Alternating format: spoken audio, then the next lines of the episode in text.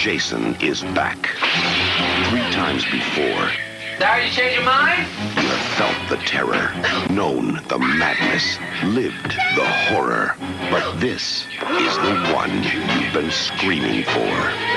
Because Friday, April thirteenth, will be Jason's unlucky day. Friday the thirteenth, the final chapter. Now playing at a theater near you. Consult your local listings.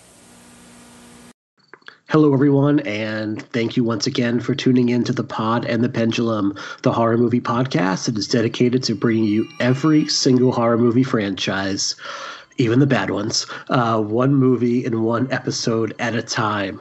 Fortunately, we have not gotten to any of the bad ones yet. Uh, I am your host, Mike Snoonian, and I'm joined once again by my co-host, Jerry Smith. Jerry, how are we doing tonight? I am so excited. Like, I've been talking about this online all week, but this movie is, it is the closest existence of God in, as far as I'm concerned. So I am so, so excited for it. This is so your jam. Like, so far, oh, you have suffered is. through the whole Scream series so far for it. Um, and I know, like, Friday the thirteenth is your favorite series, but aside from two, the first couple aren't necessarily your thing. Um But this right here, I think you said, is like the holy grail of the Friday, like your favorite of all the... See, when when I talk about Final Chapter, I, I usually say it's one of my five favorite movies of all time. And people always make the mistake of being like, oh, your five favorite horror films. But I mean of all time. Mm-hmm. Like, the Final Chapter, part four, is just... I think it's the second best slasher of all time. I mean, obviously, Halloween is my number one, but, mm-hmm. dude, the Final Chapter is just, it's the bee's knees. So when you say Halloween, you're talking Rob Zombie's two thousand seven Halloween. Oh, shit. We're going to fight already. I'm going to bust out my uh, Mandy Blu-ray for you. No, please don't. No, if there's ever a Mandy part two and you're like, hey, we should cover this, I'm like, you know, I think it's time to close up shop or change. I think we now have to cover like romantic comedies instead. All right. No, Mandy, what? So I can't take any movie seriously where the bad guy looks like Jeff Jarrett from the W W F. Like, I'm sorry. Just like I cannot. Can't do it. All right, we have, before this devolves into a free-for-all, we have two very special guests with us tonight. Up first, we have um, Nat Brehmer. Are you, am I saying this correctly, Nat Brehmer? Yep. Nat Brehmer. Yeah, he has written for Dread Central, Bloody Disgusting, Wicked Horror, and Diabolique, uh, and he is the author of the upcoming book, The Complete History of Puppet Master. How's it going tonight, Nat? It's going very well. Uh, thank you guys so much for having me on. Oh, thank you for joining us, man. I'm super – seeing some of your tweets earlier this week, I'm like, this is going to be the best shit show possible. It's going to be so much fun. Talk about and, it. And, like, I don't I don't mean to just jump right into kissing our guest's ass, but I just want to say that, like, Nat's writing is always, like, some of my favorite writing mm-hmm. to read. So I'm I'm really excited that you could be on the show, dude. We're crushing it with guests so far. I mean, like, I know. It definitely makes up for my deficiencies. It's fantastic. Rule I'm number sorry. one of starting a podcast, my friends, get people that are better than you. It's fantastic. Um, it just makes for some good listening. Uh, we're all have a, another guest tonight. We have another four-man kayak again. Uh, we are joined by the writer, director, uh, and star uh, from Womp Stomp Pictures, Friday the thirteenth spec film, Never Hike Alone, Vincente DiSanti. How are you doing tonight, Vincente? What's up, Mike? Good to see you guys. It's good to see you again, man. It's been it's, it's been since like Telluride a couple years ago, like that week after when you came out. So yeah, no, I got, I got to see you back in Mass, but yeah, yeah, yeah, it's been a bit. It's been a long time, man. So we're doing well tonight. Um, so here's how I always like to start, guys. If uh, Nat and Vincente, if you want to tell me like what it is about the Friday series that you guys love so much, that in particular when you're like, I want in on part four. Okay.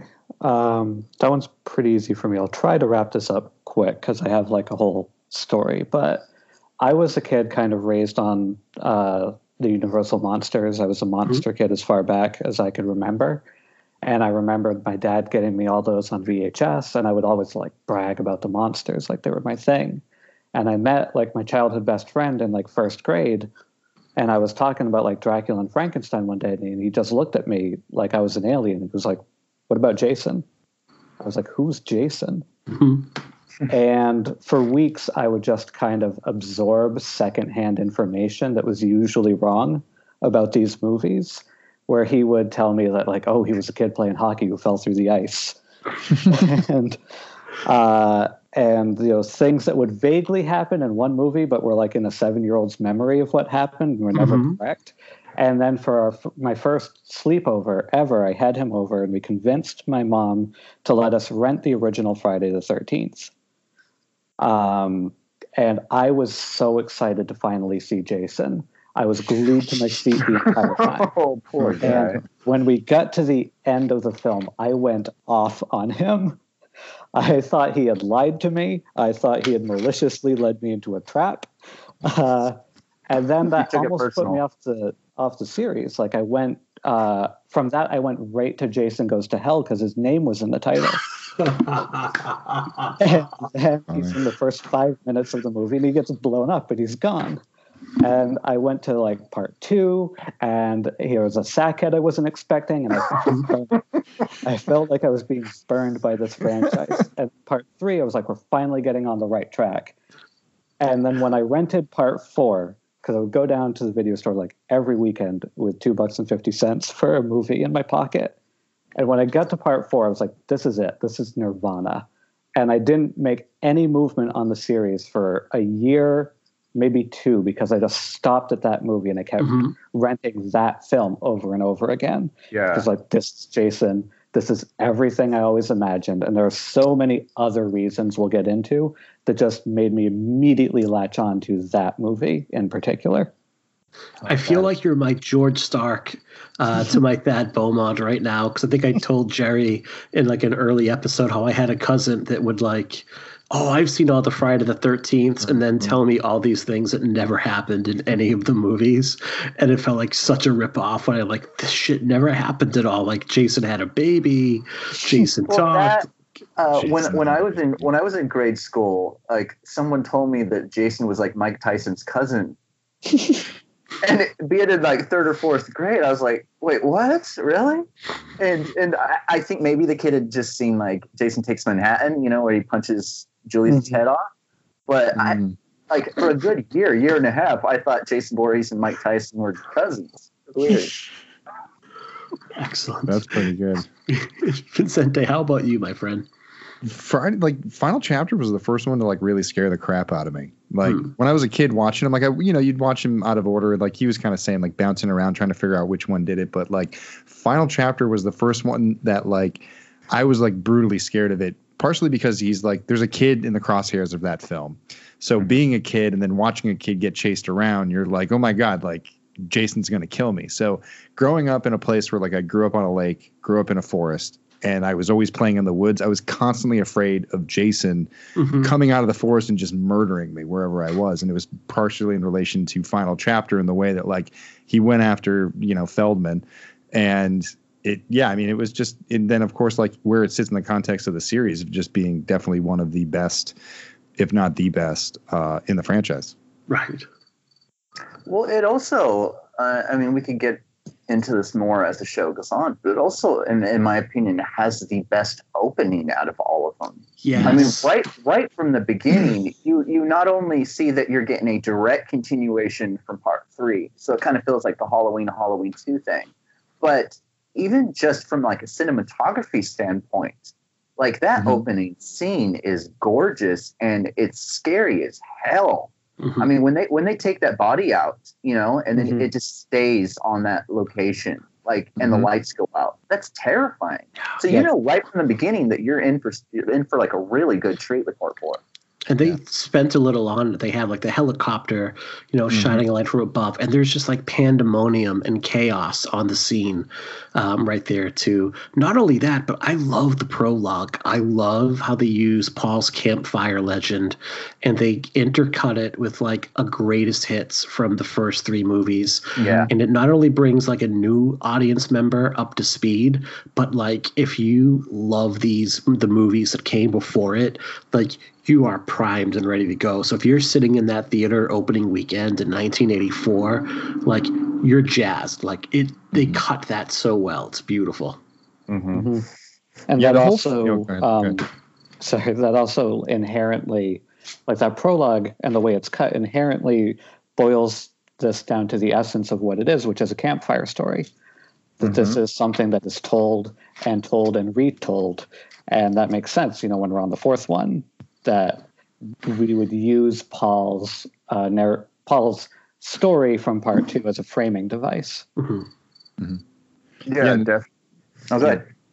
I was going to say, just touching on the cinematography aspect of it, like it's definitely the darkest of the the Friday the thirteenth cinematography wise. Like part three was actually a really bright film. Most of Higgins mm-hmm. Haven is like brightly lit throughout the film. They're shooting three D, so they probably had to light things really light just to make the cameras work for that one. And you like the first film is like cinematography wise, like not good at all. You know, Sean Cunningham probably wasn't known best for his uh, his cinematic eye. Mm-hmm. Um, and Steve Miner was a little bit better at it. And part two was darker. But part four, like you said, like it has that opening shot where you're coming in from like the either the high crane or some type of like helicopter shot. Just it's bigger in scope. It feels like a bigger film. It feels like a Hollywood blockbuster. Um, and it's really starting to like grow out of that indie roots. But at the same time, like it still has that like that grittiness. And I think that's what Zito brought to it. You know, something similar to like what he did in The Prowler. It was just like a very dark, very, you know, um, just really just scary film. Mm-hmm. Yeah, and it's the same cinematographer too. So, I mean, I, I think Joe Zito knew exactly what he wanted. And when he mm-hmm. worked with the same guy, I mean, that guy had shot The Prowler, uh, Blood Rage. Mm-hmm. And he, I, I believe he went on to do the Cannon films with Joe Zito too. Mm-hmm. So, I mean, I have nothing but great things to say about Fernandez. No. Yeah. Mm-hmm.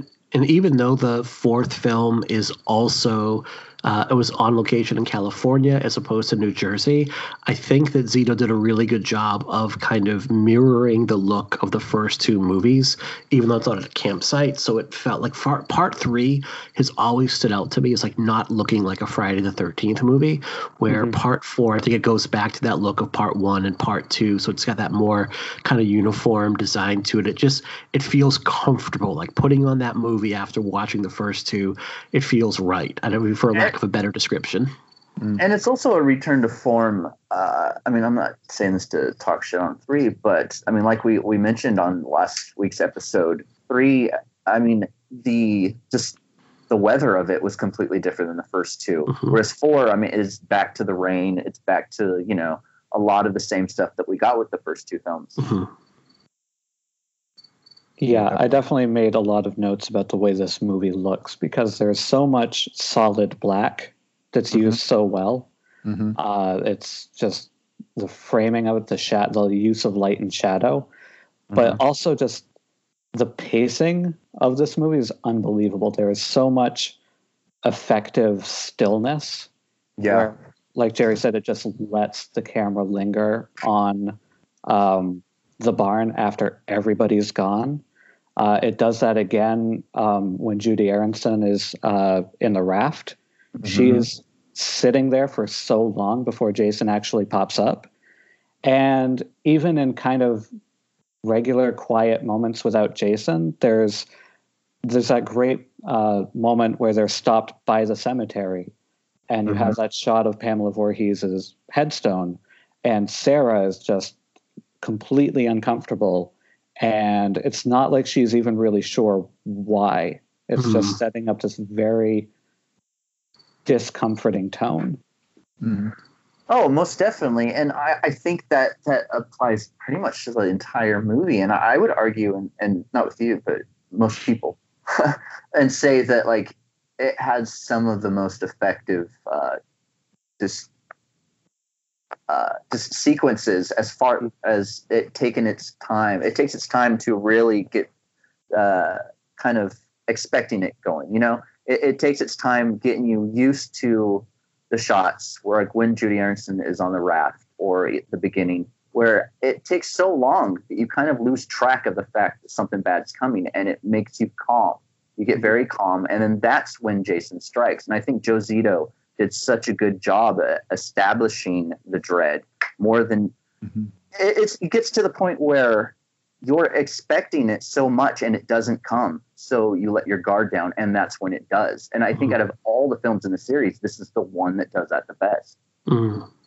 Yeah, I'd absolutely agree with that. Yeah, the, the a lot of the kill sequences in the film, like, I mean, first of all, you get Tom Savini coming back to you to do the yeah. effects, which is really nice. So the, you know, the effects kind of go back to that more gritty, more brutal style mm-hmm. of, of kill. So like the kills are very kind of intimate in that way where, you know, Jason is manhandling people in this film, which is really like, you know, I, again, they're, they're each with each Friday, you notice this like steady raise in production value, the steady raise in like what you're getting for for the product because the budget's going up and seeing it like it's so it, you know, this is like one of those films where like when they start to get in the kills for this film, like even like anywhere from the final kill to, you know, the corkscrew to the to the, you know, the the pig splitter in the face. It's just, yeah. you know. It, it every single sequence is just so brutal and memorable that like that's it, it leaves you with that. It's like Jason is so visceral and like mean in this movie. That's what that's what I love about it is mm. like every time they precursor to like Jason showing up, whether he's like on the other side of the shower and he's just kind of drifting towards the frame and slowly getting there and that arm just like blasts through. It's like when it does take off, it takes off at like a thousand miles an hour and the sequences are like brutal and visceral and then you're cutting to the next scene and you're like, you know, you're still dealing with what just happened. I think, you know, it, it's it's a great effect on the audience, the way that like the film is pieced together that way. Mm-hmm. Oh, definitely. And uh, when it comes to Jason himself, uh, on the previous episodes, um, Mike and I, we've been discussing the, the kind of differences in uh, Jason from each actor that plays him. You know, like in in two, you know, uh, Steve Dash's Jason was. He, he was clumsy. He was a, he was also afraid, you know, mm-hmm. like he had this fear to him. In the third one, Mike had this good point and observation saying that Jason's kind of like the guy who his wife tells to take out the trash. He doesn't really want to do it, but he doesn't want to hear it. So he just kind of does it and moves on. What Ted White's Jason is, it's the Jason that just, he doesn't wait around for something to happen. Like he he's, he's when Jason starts becoming just an asshole. You know, like this Jason is mean and and it only gets worse and worse as the series goes on. I mean, C J Graham, there's a playfulness to how he did it. But then when when Kane Hodder started playing Jason, like, you know, Jason was just like basically a huge bully from there on. But Ted White, Ted White is still to this day my favorite Jason. He does he Ted, does such a good job. Yeah, yeah. Ted White is Jason sprinting after Trish in the pouring rain. You know, we'd yeah. see him just like tearing ass after her is an absolutely terrifying image. It's so good. Mm-hmm. Mm-hmm. I think yeah. another thing that makes Ted White one of the best, and the thing that probably makes him stand out, even though it shouldn't, is that he hated doing this movie. He didn't yeah. want to be there. Mm-hmm. Um, he hated Josie, though. He was miserable throughout the entire production, but that rage and frustration comes through so well in the character. Mm-hmm. Like it actually really works. Mm-hmm. Well, yeah, I mean, he, he hated Joe Zito. He, he thought uh, Feldman was a brat. I mean, what a mean better, little bastard. Yeah. I mean, what, what is a better catalyst to giving a good Jason performance than having to work with Corey Feldman? I'm trying not to I, kill everyone else on set. Right. And Crispin Glover. I mean, Jesus Christ. I had bookmarked, hold on for one second here. I want to try to find this from the, excuse me, Never Bike, uh, Never Hike Alone. Uh, no, that's your movie. I'm sorry. From right. Crystal Lake. What did I do? Yes, from Crystal Lake Memories here. I had kind of bookmarked this little bit of like Ted White um, talking about uh, how he wanted to kick Joe Zito's ass. He's like, I keep telling Joe, you just wait. When this movie is over, I'm going to kick your ass. And when he yelled cut for the last time, he actually ran to the car just to get away from me. He's lucky because I really was going to kick his ass. And that's the last time I saw him. Like, he's just like, Ted White has no fucks to give. And it's kind of awesome. Well, I think what's what's funny about it is everyone hated Joe Zito. I mean, Joe Zito made the best Friday the thirteenth movie, but he was horrible to his actors. I mean, it's mm-hmm. well documented. He was just a prick all around when it came to people. I mean, but again, what better catalyst to be a prick to everyone than having to work with Corey Feldman? Right. What? Is there anything specific that we know that Corey Feldman did on this set? Like, I... From reading this book and like watching the documentary, like nothing stands out that he did that was like ultra horrible. Am I just wrong here? What well, I, mean, I got was that uh, sorry, was that he basically thought that he was an adult and he wanted to always hang out with the older kids and he wanted mm-hmm. to hang out with the older actors. And they kind of really wanted some time to themselves. Mm-hmm. And he just wasn't a kid that seemed to, I guess, pick up on those clues. Yeah. Didn't understand boundaries. That's being twelve years old. But that's being twelve. Like, that's not being a prick. That's being a twelve. I mean, like... Well, I, I mean, mean, even if, if you read his biography, uh, choreography... the choreography. Sorry. I can't I can't even get that out loud without laughing. Is but that the real read, name of it? Oh, yes. Yeah. Oh, yes. God, I need to find if you, if you read that book, I mean, shit, the poor dude. Like, from... almost birth on, I mean, from a very young age, this kid was just forced into that that spotlight of being an, a child actor, and his mom was mean to him. So I mean, like, you know, he was he was kind of taken under the wing of, you know, by people like Richard Donner and that kind of stuff. So I can understand, like, he wants to be part of that crowd because he never had like a normal childhood. But at the same time, Jesus Christ, man. I, I really don't think I'm going to have many great Corey Feldman things to say this episode. I don't, I don't know what this says, uh, this little bit of uh, cross-promotion, but uh, somehow I can tell you everybody had great things to say about him working on Puppet Master versus Demonic Toys. Mm-hmm. You never know. Each, each, I mean, yeah, it is documented that, like, Zito drove everybody nuts. Like, he was even, like, blowing the budget out of the water, too. So I'm sure yeah. that that opening shot probably cost him a little bit. So, yeah, I mean... it's kind of funny how that tumultuous set ended up actually turning into one of the, I mean, you're talking about like a film that has one of the best like cast chemistries, and maybe yeah. it was they all united against Joe and were able to do their jobs together, and they just hated mm-hmm. him so much. So it, it worked for him to get a good film, but it just it made one, made Ted White want to kick his ass. Mm-hmm. So you, it's pretty funny. Mm-hmm. Oh, definitely. Uh, when it comes to the actual uh, making of the film, because we, we typically get into that as well.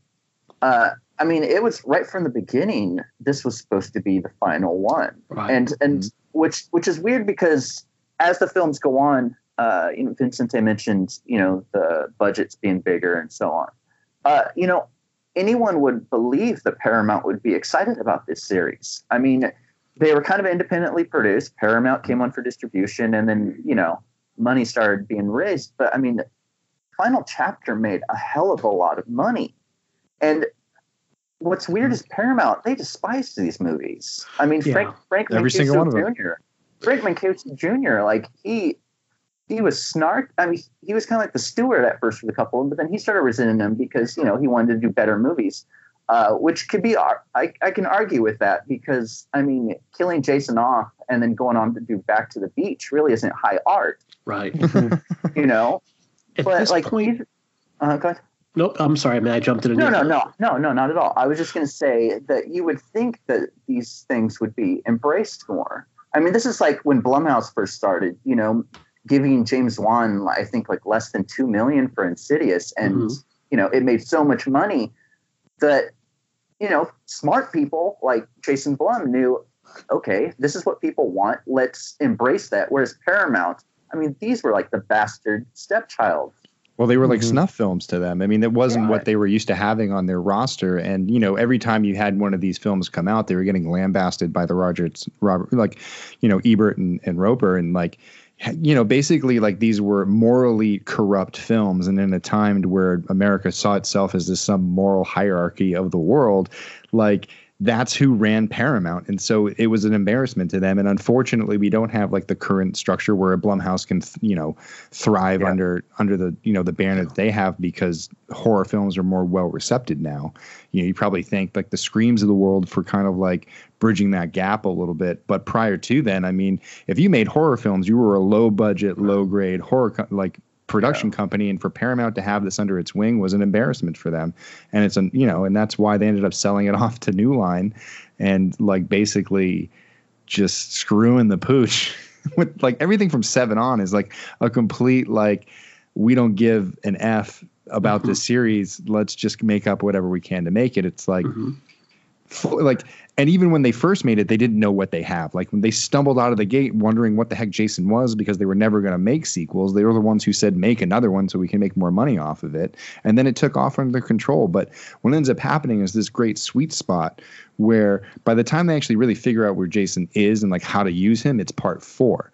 And then yeah. out of this little, this short stretch, you get the Tommy Jarvis trilogy, which, you know, five, you know, you guys will probably get into it another time, is not the the beacon of the of the of the franchise, but it does follow the original formula and it has yes. the original flavor. And then and then, you know, Jason Lives comes in with that more new school flavor that Tom McLaughlin brought in. And, you know, four and six are really the two strongest of the series, you know, mm-hmm. two having, you know, a good a good claim at that spot too. Um, and then, you know, I, I would say those three are the, are the top three of the of the franchise, but they really figured out Jason between four and six, I think. Mm-hmm. Yeah, this is kind of jumping all the way down the movie, but when Tommy is wailing on Jason at the end, when he is screaming, die, die, die over and over, intentional or not, I cannot help but feel like that is screaming of above-the-line frustration over the series' unintended success.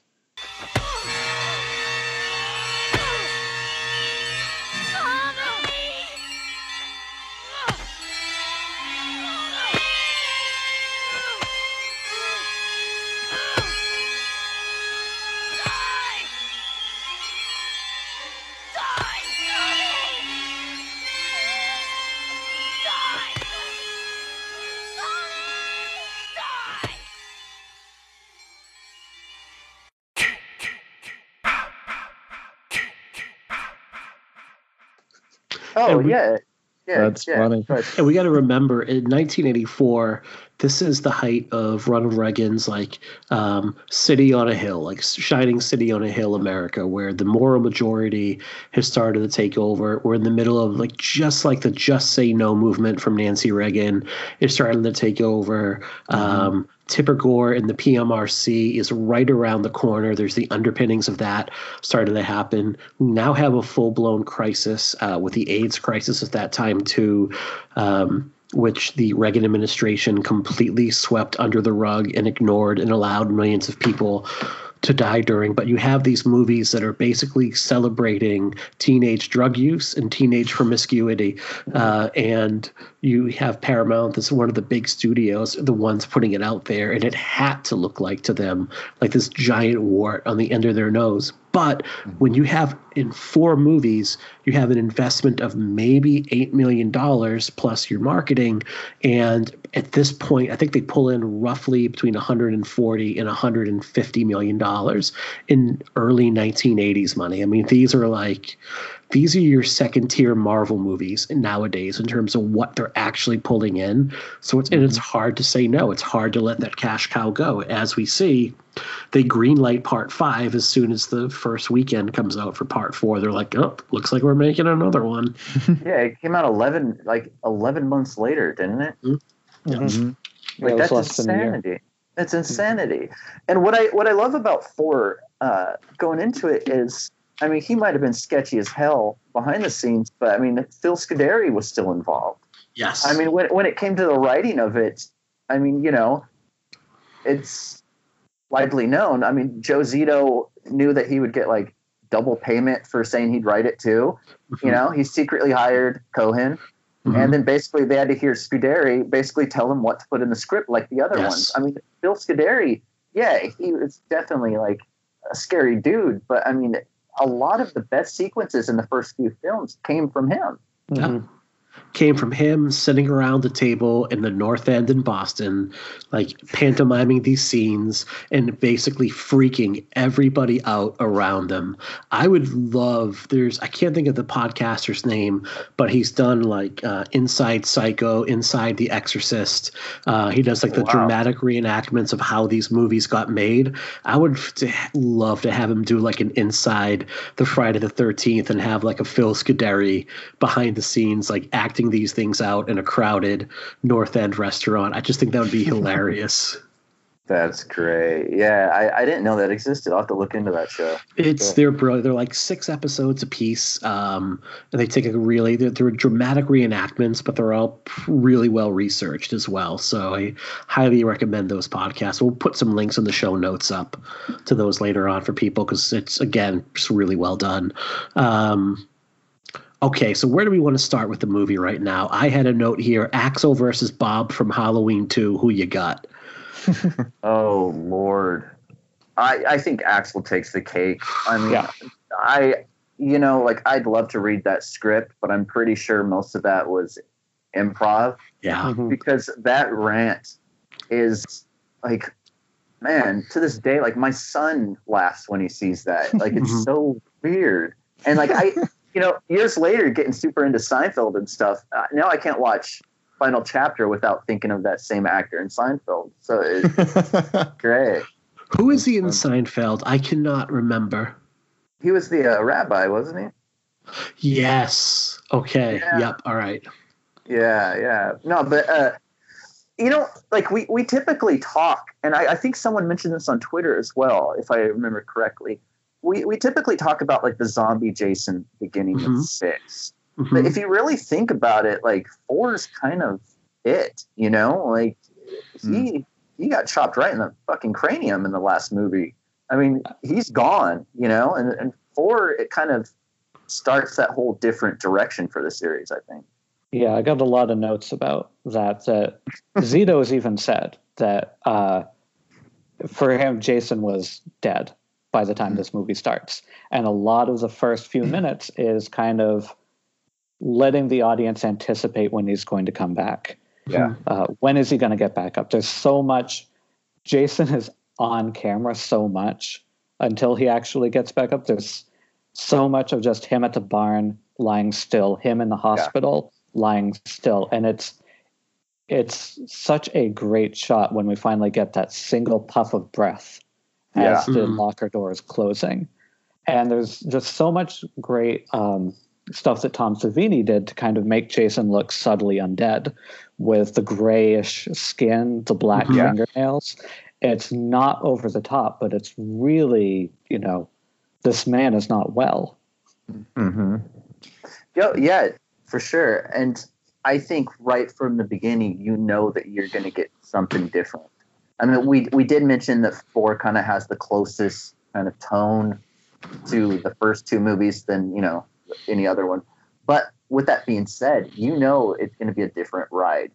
Uh, everything from, like, just how Jason kills to, you know, uh, the characters themselves.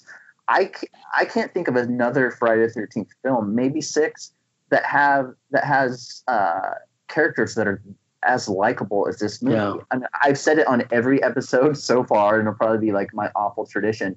But I have always said with Final Chapter, if you take Jason out of that movie, you still have one of the best coming-of-age films around. Mm-hmm. You give a shit about every single one of these characters. Yeah. And I, I think that it's so rare to come across a slasher film where you're not just waiting for, you know, the, the next sequence, of the next kill. Like, you you care about these characters. You care that they're in jeopardy. And the fact that, that they threw, like, you know, a divorced mom, you know, single mom, sister, little boy, and Tommy Jarvis, to a lot of us, that was us. Mm-hmm. You know, like, growing up, I was Tommy Jarvis. I think we all were in some in some way. So I, I think everything about this film is something different. Uh, you know, like, the writing, yeah, Scuderi had a lot to do with the kills, but, I mean, whether it's Cohen or Zito, they knew that we wanted a slasher film that we could identify with. And I think that's exactly what we got.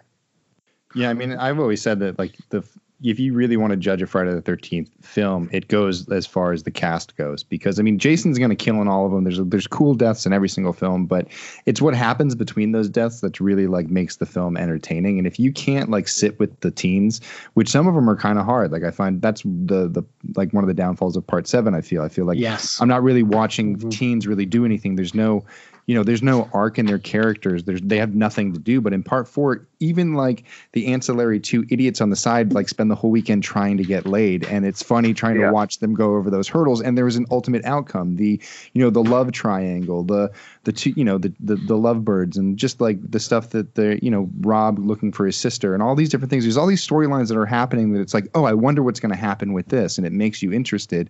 And then the dialogue and the interactions and the chemistry between everybody on their journeys is entertaining. Like, the, like, some of the most memorable scenes that don't have anything to do with killing, the computer scene where he enters everything into the computer and they're driving on the back of the of the station wagon. Mm-hmm. It's one of the best scenes in Friday the thirteenth history, and there's not one ounce of violence. It's just pure comedy.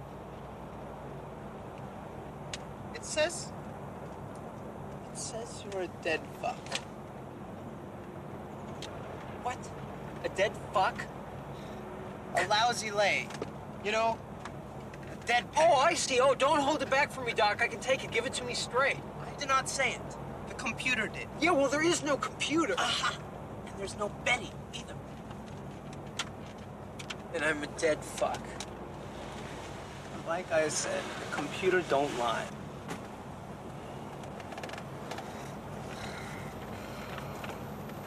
Oh, God, I'm horny.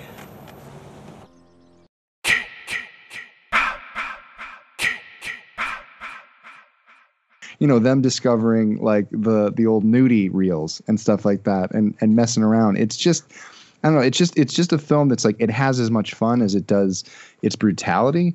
And so I think that's why it makes it such a great Friday the thirteenth film, because it brings that comedy and those lighthearted elements that kind of carries you through and connects you to the characters, and then delivers on like grisly demises for each one of those characters. It's it's it's definitely very rare. I think part two does that very well. Good characters, great final girl, and part six, characters have something to do. There's an arc going on. You're continuing Tommy's arc.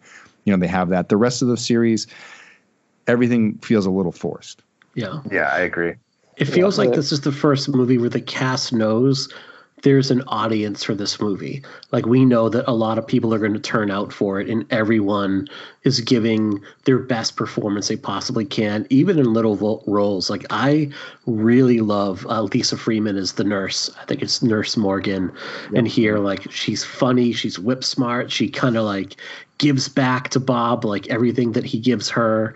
Um, and getting back to, Jerry, your point about, like, Tom Savini being back on board, her death is relatively bloodless, but it's brutal. Like, they sh- show him basically sawing in from her, from the top of her sternum down to her navel. And even though it doesn't have, like, a lot of blood pouring out of it, when you see that and hear her screaming, you're like, ooh, like, we are in, you know, we're in for a good time at this point. It's in, to your point about, like, this being an angry, pissed off Jason, like, he's, like, cutting into a steak at that point.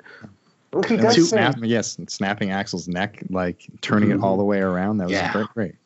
He does things in this film that would go on in future installments with other actors playing Jason, but I feel like the combination of Ted White just being pissed off and Tom Savini, who, if you really think about it, all of his kills in any of his, the movies he's done have been mean-spirited. I mean, mm-hmm. he's just, I mean, I love Tom Savini as a person, but fuck, man, this guy has issues.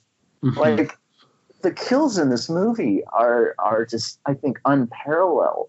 I mean, for, prior to this, you know, Jason killed people. That that was a given, but it wasn't as, like, inventive, and it it wasn't as just impressive and kind of, like, cruel, but kind of mm-hmm. jokey. I mean, mm-hmm. you know, like, crucifying Crispin Glover, like, Jason would have had to take a couple minutes to do that. Yes. So at, at this point, this is when Jason's becoming Michael Myers, where he's mm-hmm. kind of like an asshole wanting to play pranks too. Yeah. Yeah, I absolutely agree. And I think the, the mean-spiritedness of the kills partners so well with the good-naturedness of the teens, mm-hmm. because mm-hmm. going back to the cast, they are really what pushes this over the edge as my favorite movie in the franchise, because yeah. this is the cast of an eighties sex comedy. Yes. But it's the cast of a great eighties sex comedy. Mm-hmm. And really thinking about it, like, they... the beats that they hit as characters have way more in common with those films than they do as than slasher films. Mm-hmm. Mm-hmm. Sarah as the kind of quiet meat girl who really wants to get laid has so much in common with Jennifer Jason Leigh's character in Fast Times at Ridgemont High.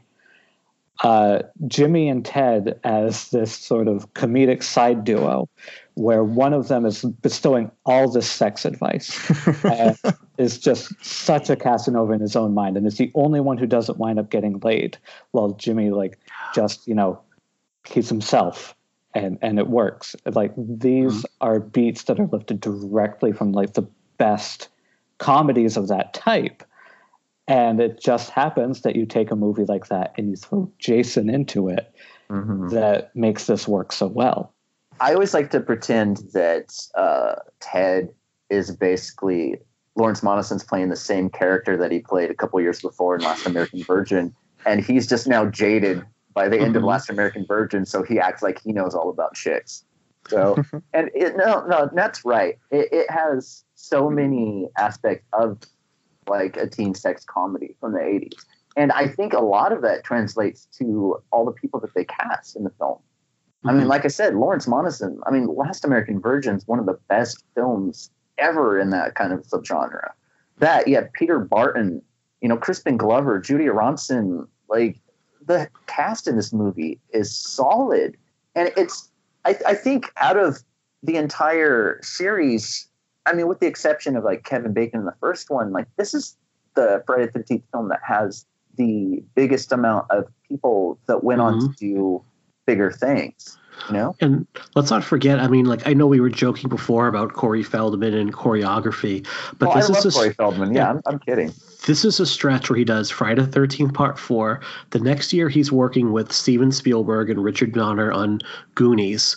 Uh, he does Stand By Me with, um, oh God, Rob, Rob Reiner. Reiner. Car- Yes, Rob, Rob Reiner uh, is Gordon LaChance, which is one of his best roles. I mean, that movie's incredible, uh, and his performance in that is just—it's just—it's a tearjerker.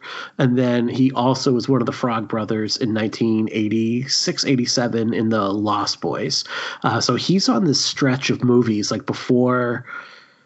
You get the two Coreys and things like that, where like this is a kid with a lot of potential and so much talent, uh, and he even like. You know, returns a year later just for like a weekend shoot in the backyard. It's like, yeah, I love doing the Friday. I know I can't be here because, you know, you have like the chance to work with, uh, you know, Danny, you know, Danny McSleazy or, you know, uh, Steven Spielberg and Donner. You're going with the man who made a man fly and made you believe it every nine times out of ten. Um, and well, you know what? Danny Steinman made me believe it thanks to. So. Yeah. Like, I will def- I will defend Part Five till the end. Oh, um, me too. Me too. I, I get. I was, yeah, I, I love Part Five. It's it's got its you know it does have its good points. Roy almost won our poll um, overall. Like it's got it's it's due for its Halloween three moment, I would say, and we'll oh, talk more about is, that next week. Sleazy. It's a sleazy um, gem. I love. Getting to your point about Ted and Jimmy, I love how Crispin Glover sells the look of concern on his face when Teddy is breaking out his quote-unquote computer uh, to tell him, it's like, oh, computer says you're a dead fuck.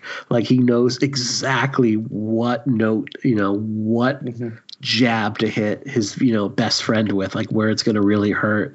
And I think like a lesser movie that didn't care about the characters would have had them at each other's throats the whole movie, but there's, like, a genuine bond and friendship between them, even as they're jabbing at one another. Well, there, there is that bond, but there's there's also a good character arc just within the film. Mm-hmm. You know, like like Ted's trying to just be the dick to Jimmy, and, and it works, and it's so much fun to watch. But, you know, towards the end, before either of them die, I mean, it goes full swing. I mean, like Nat said, you know, Ted's the one that doesn't get laid. Mm-hmm. Jimmy comes down and basically gets that moment that would be at the end of a, a teen sex comedy. Mm-hmm. Where, you know, the quote-unquote nerd wins and gets the chick and rubs it in. Like, it's yeah. it's perfect.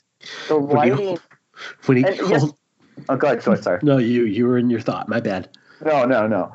Uh, no, I was just going to say, yesterday, I can't remember who, but or the day before, I was talking about being bummed about the most recent legal thing with the Friday the thirteenth stuff. Mm-hmm. And somebody, a friend of mine, I don't remember who, mentioned, well, you know, the Friday the thirteenth movies have never been known for good writing. And I I don't buy that. Like, yeah, there, there's lesser slashers mm-hmm. as far as, like, you know, mainstream non-horror fans, what they think. But when it comes down to it, like, the final chapter is just as good as any other coming-of-age film in that time. Like, mm-hmm. it's good. The the characters are written very well. They're identifiable. Like, you know these characters or you were these characters. And I think it's brilliant. And one of the things that I love about it that really pushes it over the edge is that every character gets to be vulnerable. Mm-hmm. Yeah. Like, you even get to see Ted let his guard down, where you get little moments that the other movies in the franchise don't really give us, where you see Ted by himself. Kind of sitting on the couch, mm-hmm. realizing he's fucked up, realizing absolutely none of this is going his way, mm-hmm. and looking like lo- like he's looking inward at himself, like, you piece of shit. For he's just realizing a- that he's a dead fuck. Mm-hmm. And it's just for just little moments, like they don't dwell on it, but it's enough to kind of feel for even a character like that. Because like as a kid, I thought Ted was hilarious and mm-hmm. Jimmy was a dork. And then as I got older, I related much more and more to Jimmy and realized that Ted was a huge asshole. Mm-hmm. One of the things I do love about Ted, though, is he doesn't begrudge his friends their success in this area. Like when Jimmy holds out the granny panties and is like, why don't you run these, which are like, it's the least sexy pair of underwear I have ever seen.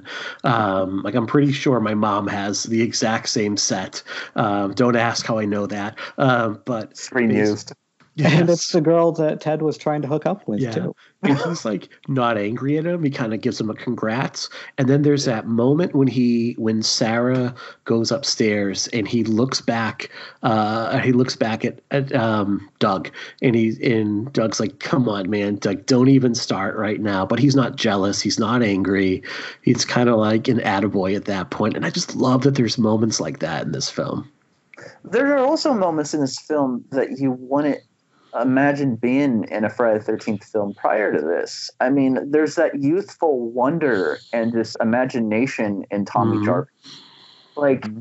you know, like little things like just seeing boobies or something yes. like that. Like that was like that scene where Tommy sees that girl changing and it's like a little kid just flipping out, jumping on his yeah. bed over it. Like it's silly as shit to watch when you're thirty-eight. But I mean, you know, like being that age and like seeing something you're not supposed to see. Like my dad would always, it's the worst thing ever. And my dad's probably going to hate me for saying this, but then I don't think he listens to the show. My dad, at like every weekend, I would do the five movies for five dollars for five days thing at my local video store. Mm-hmm. And I would go there and just rent five movies. I'd watch them all that night and take get five more the next day for five bucks. But my dad would only take me to the video store if I would use some of my allowance for him to rent a movie. And it was always like porn. It's awful, awful, awful stuff. But the fact it's it's funny. Like I remember being a kid, just peeking around the corner, you know, because something you know you're not supposed to see. You peek around the corner, and you're like, "What the hell?" And that's what that is in that moment with Tommy Jarvis. You know, yeah. he's, he's you could even tell like he's turning red in that moment. You don't get that in a Friday the thirteenth movie. Yeah. You know, like, and it's the, as much as it, I love the Halloween films, the only thing you get from kids in those are like people being dicks to Jamie. Mm-hmm. It's the most honest moment, like Corey Feldman jumping up and down on his bed and squealing into his pillow. Like I have been that twelve-year-old kid that has seen, you know, boobs for the first time. Uh, mm-hmm. Like we've, uh, you know, like I. I'm going to say it's safe to say I'm speaking for like a lot of men right now that like that's what it was like to be twelve. I remember like to your point on the video store. Like, yeah, absolutely. Yeah. You know, we had the quote unquote wine list at the video store, and that's where they put all the box covers in to all the X-rated movies, and it was right up front so anybody could flip through it when you were like paying like, oh, wine list. I think I'll maybe order a port while I'm here while I rent, you know, Caddyshack two. And you're like, nope, that's, you know, The Devil and Miss Jones Part three. I think I'll rent that instead. Um, so I I love like Tommy seeing Jahoobies for the first time and going absolutely apeshit. I love that moment. My What's favorite funny is – oh, go ahead. My favorite thing of that whole scene is Missus Jarvis's reaction to it. This is her like, coming uh, in and be like, "Oh, you." mm-hmm. Just yeah, like, like if I if I walked in on my kid's spying on like some like naked woman, I probably wouldn't be like, "Oh, you know, you're just doing you." Right. Like, she's right. so like casual and nonchalant about it. It's funny. I walked in on my sister going to the Bone Zone once, and apparently it was her first time. What? I like went into her what room like oh, wait. I went the Bone Zone.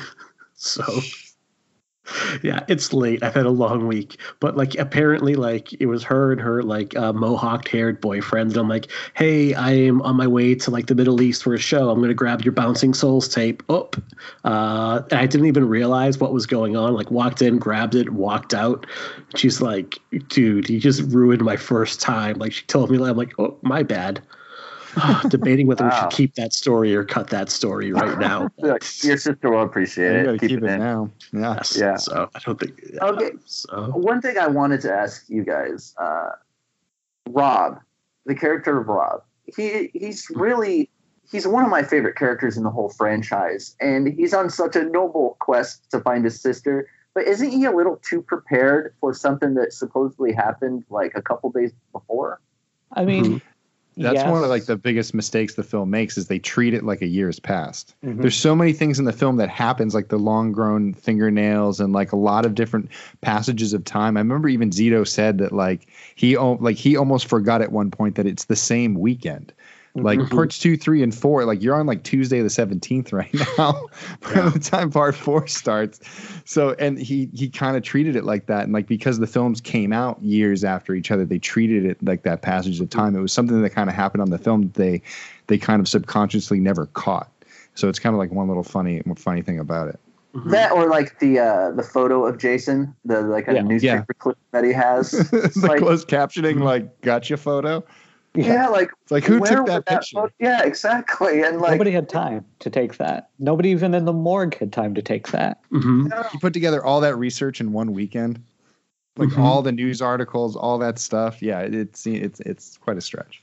I having love that character that, though. Oh, good. Yeah, oh. having said that, I really love Rob as a character because you look at parts one through three have the doomsayer trope of Crazy Ralph and replacement mm-hmm. Crazy Ralph Abel in part three. And Rob really, you know, kind of reimagines the doomsayer trope post First Blood to be someone who is weaponizing their trauma, yeah. to be someone who who knows all this, who knows these kids shouldn't be going there, who knows that bad things are going to happen at Crystal Lake and decides to do something about it and take it upon himself. And I also love that because the idea of this character who is who is kind of weaponizing their trauma, who is taking this personal tragedy and uh, being aggressive about it, runs completely parallel to Jason, obviously. Jason is doing the exact same thing. Yeah, no, I, I agree one hundred percent. I've never actually thought about it that way. That's, mm. that's good. That's great. I, I agree, though. And uh, Rob is, is interesting to me because in a lot of ways his character like almost serves no purpose to the kind of core story. But it's it's that quest to find his sister and everything that kind of, I think, leads into what makes the film so great. I mean, it does run parallel to Jason. And it's almost like the yin and the yang to the to the film, I think. And and what's what's interesting, I, I think Rob gets what is, in my opinion, I think the most heartbreaking death in the entire mm-hmm. series. Like that is, it's scary to me to watch that scene. Yeah. You know, because you could barely see it. You know, it's it's lit very, it, it's it's very dim in that scene. You know, and he's just basically yelling that he's getting murdered. Like that's something that you, you haven't seen prior or after uh, the the final chapter. Mm-hmm.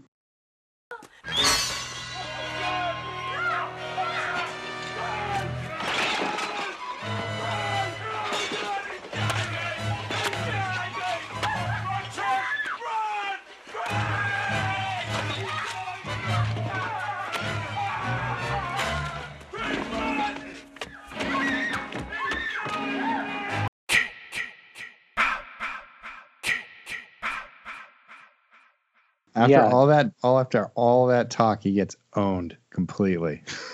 And that's what I love about it, because you have someone who's that prepared, mm-hmm. who really believes that they're the one who's going to be essentially the Doctor Loomis and come in and save everybody at the end. And yeah, you completely feel that too. Taken out. He barely mm-hmm. lays a hit in on Jason, and he is completely surprised. Like a lot of people say, that moment is silly, but he is registering such fear and surprise that he did not see this going this way in that yeah. moment. That's what I love about it. It reminds I, me a lot of the scene in Hatchet three uh, where it was supposed to be billed as like, oh, Jason against Jason, Derek Mears against Kane Hodder. And then they, they tackle each other into the, like basically the wall of the house. And then Derek Mears says, let's do this, bitch. And Victor Crowley instantly kills him.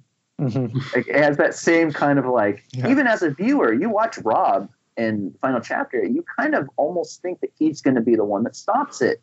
You yeah. know, he, he, he feels like the Sarah Connor character. He I, feels yeah. like, you know, the guy that, I mean, he's going to take charge and he's going to save everybody. And and like Nat says, he basically just gets killed right away. It's great. I yeah. also, um, one of my favorite scenes in the movie is Jason fucking up Rob's camp. Mm-hmm. Yeah. Be- because uh, it shows that we really have a smart uh, Jason this time. Like, mm-hmm. Jason is really thinking tactic- tactically that he has this enemy, and he goes and he destroys his gun and he destroys his map. So he leaves him essentially that's completely in the dark. Mm-hmm. And then he doesn't stop to kill him there, even though he probably could. He just goes off on his way. Right. Mm-hmm. I love the fact that, like, in a in a real way, like, the character of Rob subverts the audience expectations of what is going to happen in this movie, because mm-hmm. Rob is a physically burly, well-built, masculine dude. So audiences going in know this movie is called The Final Chapter. It's been promised that, like, this is the end of the series. So you look at this character who comes in well-armed, well-prepared. He not only knows um, what's going on here, he knows Jason's motives. He knows how he hunts down kids. Like, he asks Trish, like, is anyone, like, are there any kids here? Is anyone partying right now? Like, he knows how Jason hunts down his prey. So you look at this, like, big burly kind of, like, almost like pro wrestler type of person, and you're like, all right, Jason has met his match at this point. This is what's going to happen. And he never even gets that shot in.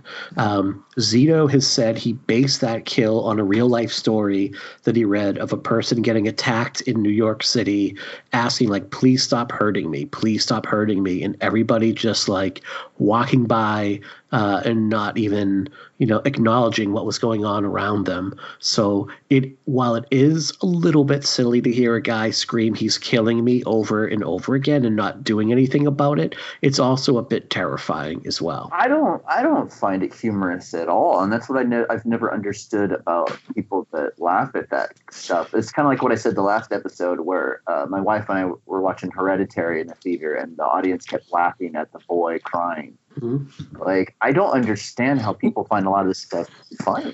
But it reminds me of what I said last episode when my wife and I went to see Hereditary. The audience was laugh; they were laughing at the son in that film crying for mm-hmm. his mom. And I feel like that scene, and especially the one with Rob getting killed in Final Chapter, they're not funny at all. They're they're tragic. They're heartbreaking. And what's interesting is I never thought that I would compare The Final Chapter to a movie about Swedish uh, black metal, but uh, mm-hmm. you know, I watched Lords of Chaos a while back, and it's instantly become one of my favorite movies because I've always been really interested in that stuff. But th- there's a whole mm-hmm. scene in that where one of the main characters is being stabbed to death by someone who was one of his friends, and he kind of says a lot of the same kind of stuff. Like, he's asking him to stop murdering him, basically. Like, yes. That's that's one of the many things about Final Chapter, I think, that just works. It's such a breath of fresh air. And I'm, I'm not saying that to talk down on other slashers. I mean, I could watch The Burning, you know, twenty-four seven as well. But with that being said, I feel like Final Chapter is the one slasher movie that just isn't embarrassed that it's a slasher film, but at the same time kind of rises above what you're expecting from it. I think it does subvert expectations a lot, and I think Rob's death is one of a couple deaths in the film that actually subvert kind of the, the gender tropes of slasher movies, because female characters plead against their death a ton in mm-hmm. movies. It's just, for some reason, audiences find it weird to hear a male character do that. And then obviously you mm-hmm. have Peter Barton getting the very intentional shower scene yeah. killed. That was definitely mm-hmm. something Joseph Zito wanted to put in the movie. No, yeah, yeah you're you're right. Uh, you know, both both of those death scenes uh, in a more, I think, cliche uh, movie, it, would they those would have been the female deaths. Yeah, I mean, yeah, when it when it comes to those like those two deaths too, it's like the visceral nature of what they do with the effects on those too, like crushing the head, not only like getting him backed into the wall, but like seeing the moment of like the way that they use the doll in that thing to see the head and the skull like collapse. Yeah. Like mm-hmm. yes. it's it's that, you know, and like I kind of said it before, it's like the way that like Jason doesn't only cut Axel's neck, which is Tom Savini acting that scene, but he not only take his neck, but then he wrenches it around to almost try and like rip it off. Like he is that pissed off. He is coming after the kids that much. And one thing I was going to add on, on the Rob aspect is the last little kind of like sprinkle of humanity that you put on him is that there's a little bit of relationship chemistry with him and Trish. Yeah. You know, they start to develop this little relationship where he's supposed to protect her. And it's such a great, you know, this is one of the funny things about early Friday the thirteenth films, as much as they like, uh, you know, they didn't do great things for women, they also made women the strongest characters towards the end of the film. I mean, you have Trish, who is supposed to be protected by Rob, and you see Rob go down right in front of her, and then she fights for her life, you know, just to protect her brother, and goes through two different like attack sequences. One, you know, in the in the vacation house where she jumps out the window and falls off a second story, you know, kind of starts this like this train of high falls that they start doing in all the Friday the thirteenth films after this. Like, this is one of the first ones where they introduced it. So you have uh, one of the twins get tossed out the window onto the car. That was one of the first high falls they ever did. And then they did the the second one with Trish rolling out the window. And then they did the third one with the dog jumping out the window. Mm-hmm. And we never know what happened to the dog, where Gordy went.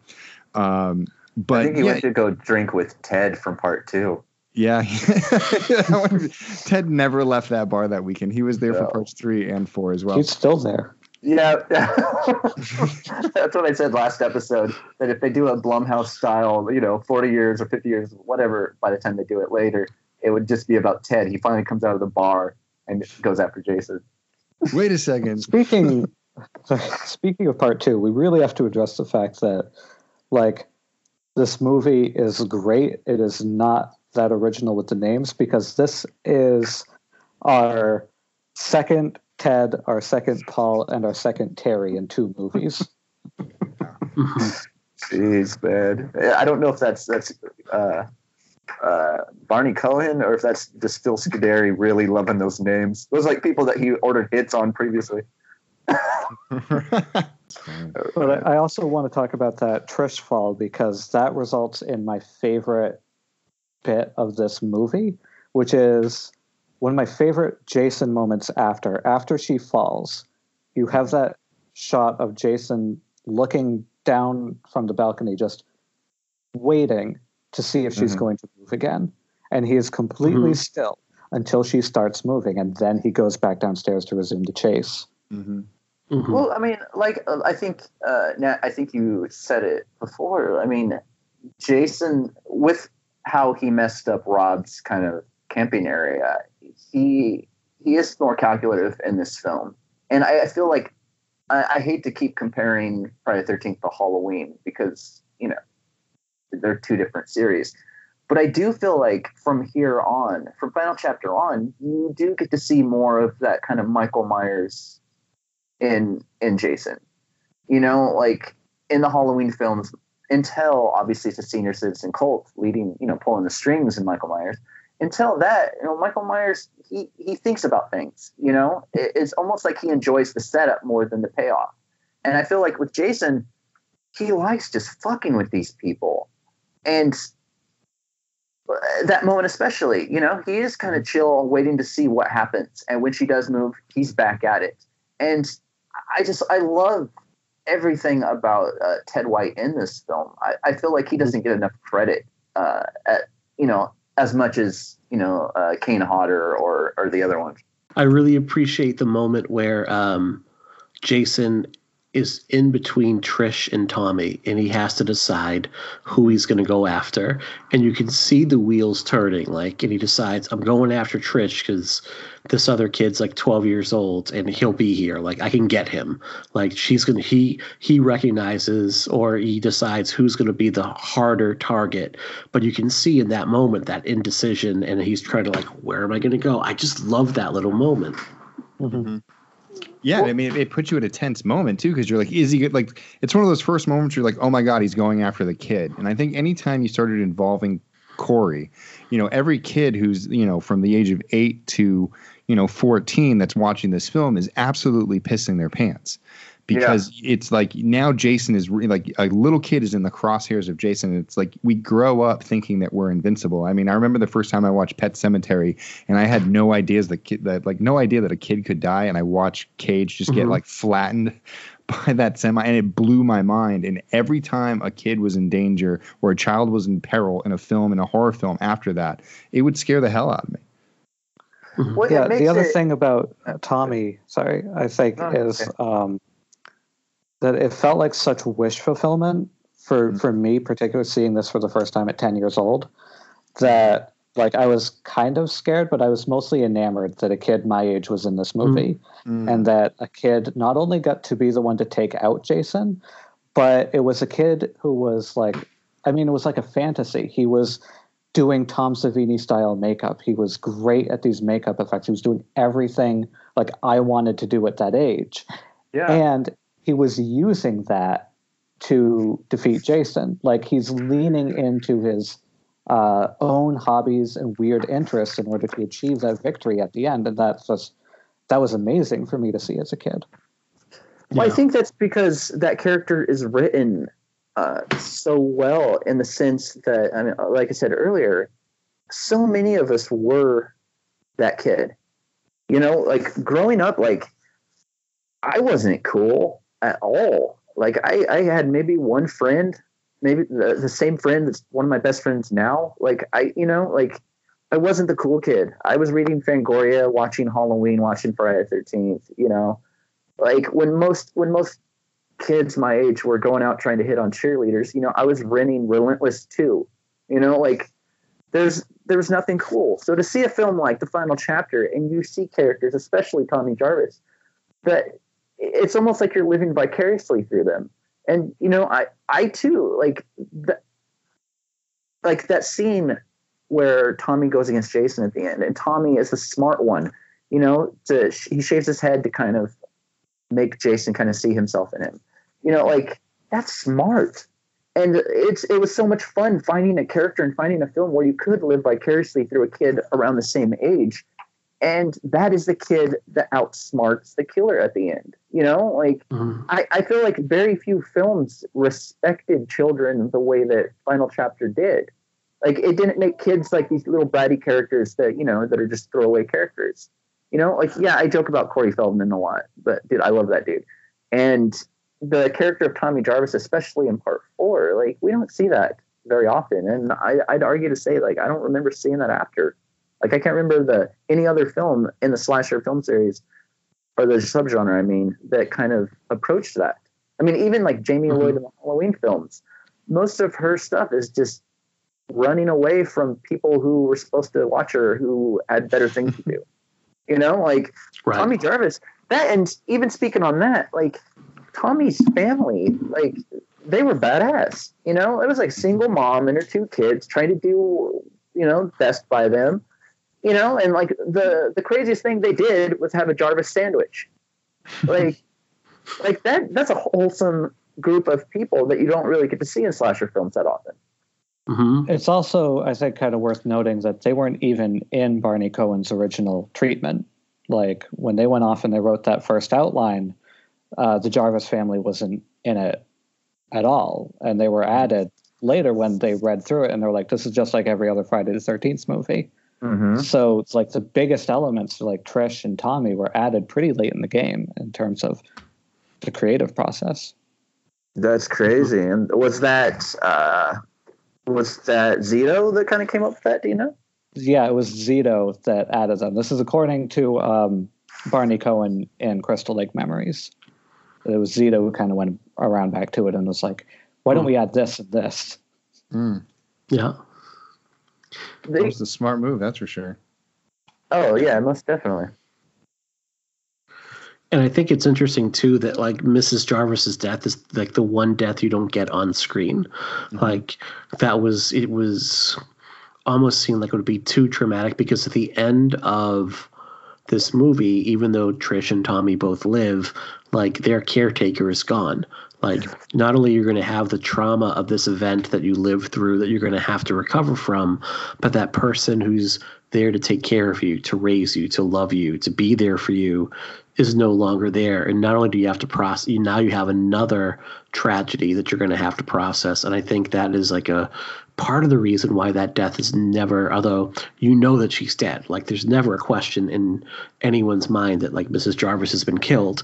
Um, And I know there's that alternate ending too, which you can seek out on YouTube, which kind of mirrors the ending of The Prowler, um, with the bathtub scene at the end where um, Tom, uh, Missus Jarvis, like she wakes up and her eyes are all white, and Jason is right behind Trish. Uh, but they decided to, wisely decided to cut that out. But at the end of the day, like it's like, ooh, we know that Missus Jarvis is there, but we just don't want to show it because that's just going to leave. Like when you leave the theater thinking about that, um, it's going to be a big bummer at that point. Well, that that and there are a lot of parallels if you stop to think of it between Jason and Tommy Jarvis.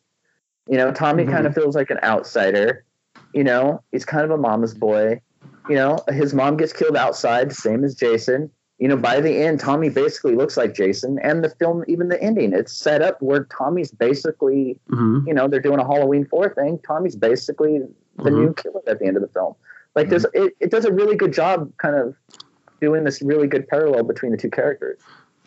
I actually wrote something about that at one point, I think, because I think one wow. of the great kind of genius ironies of this franchise is that Jason, being Jason, obviously has no idea that in killing this kid's mother, he's created a kid with the same mm. kind of vengeful agenda that he has.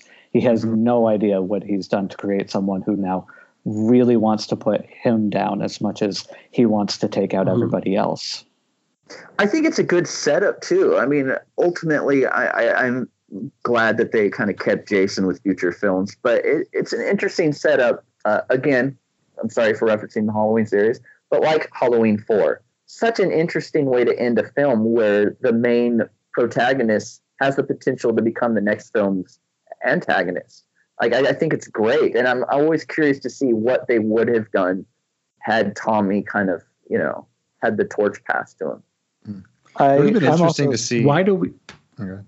I was going to say, it would have been interesting to see oh. when that, like the scene where, where Tommy goes into the bathroom to shave his head. I mean, technically, if the uh that flashback sequence that or like the dream sequences they took out was true, Tommy uh Tommy's mom's in that bathtub in that room. So imagine him coming in to kind of get away and then seeing his mother and then mm. snapping and then going mm. through that process of like getting a rage and getting the idea to kill Jason. Like that might have actually been a really cool angle to take, like to see like him twist into something to like take Jason on. That would have been something pretty unique.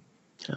I'm on the other side of the spectrum and that I am so endlessly relieved that they didn't make Tommy the killer mm-hmm. because I love that we get this sort of hero's journey, especially from a mental mm-hmm. health perspective of someone going through a lot of ups and downs to get over their childhood trauma and mm-hmm. kind of intentionally or not kind of neatly wrapping that up by the end of part six as someone who has kind of finally put these things to rest so that they can move on.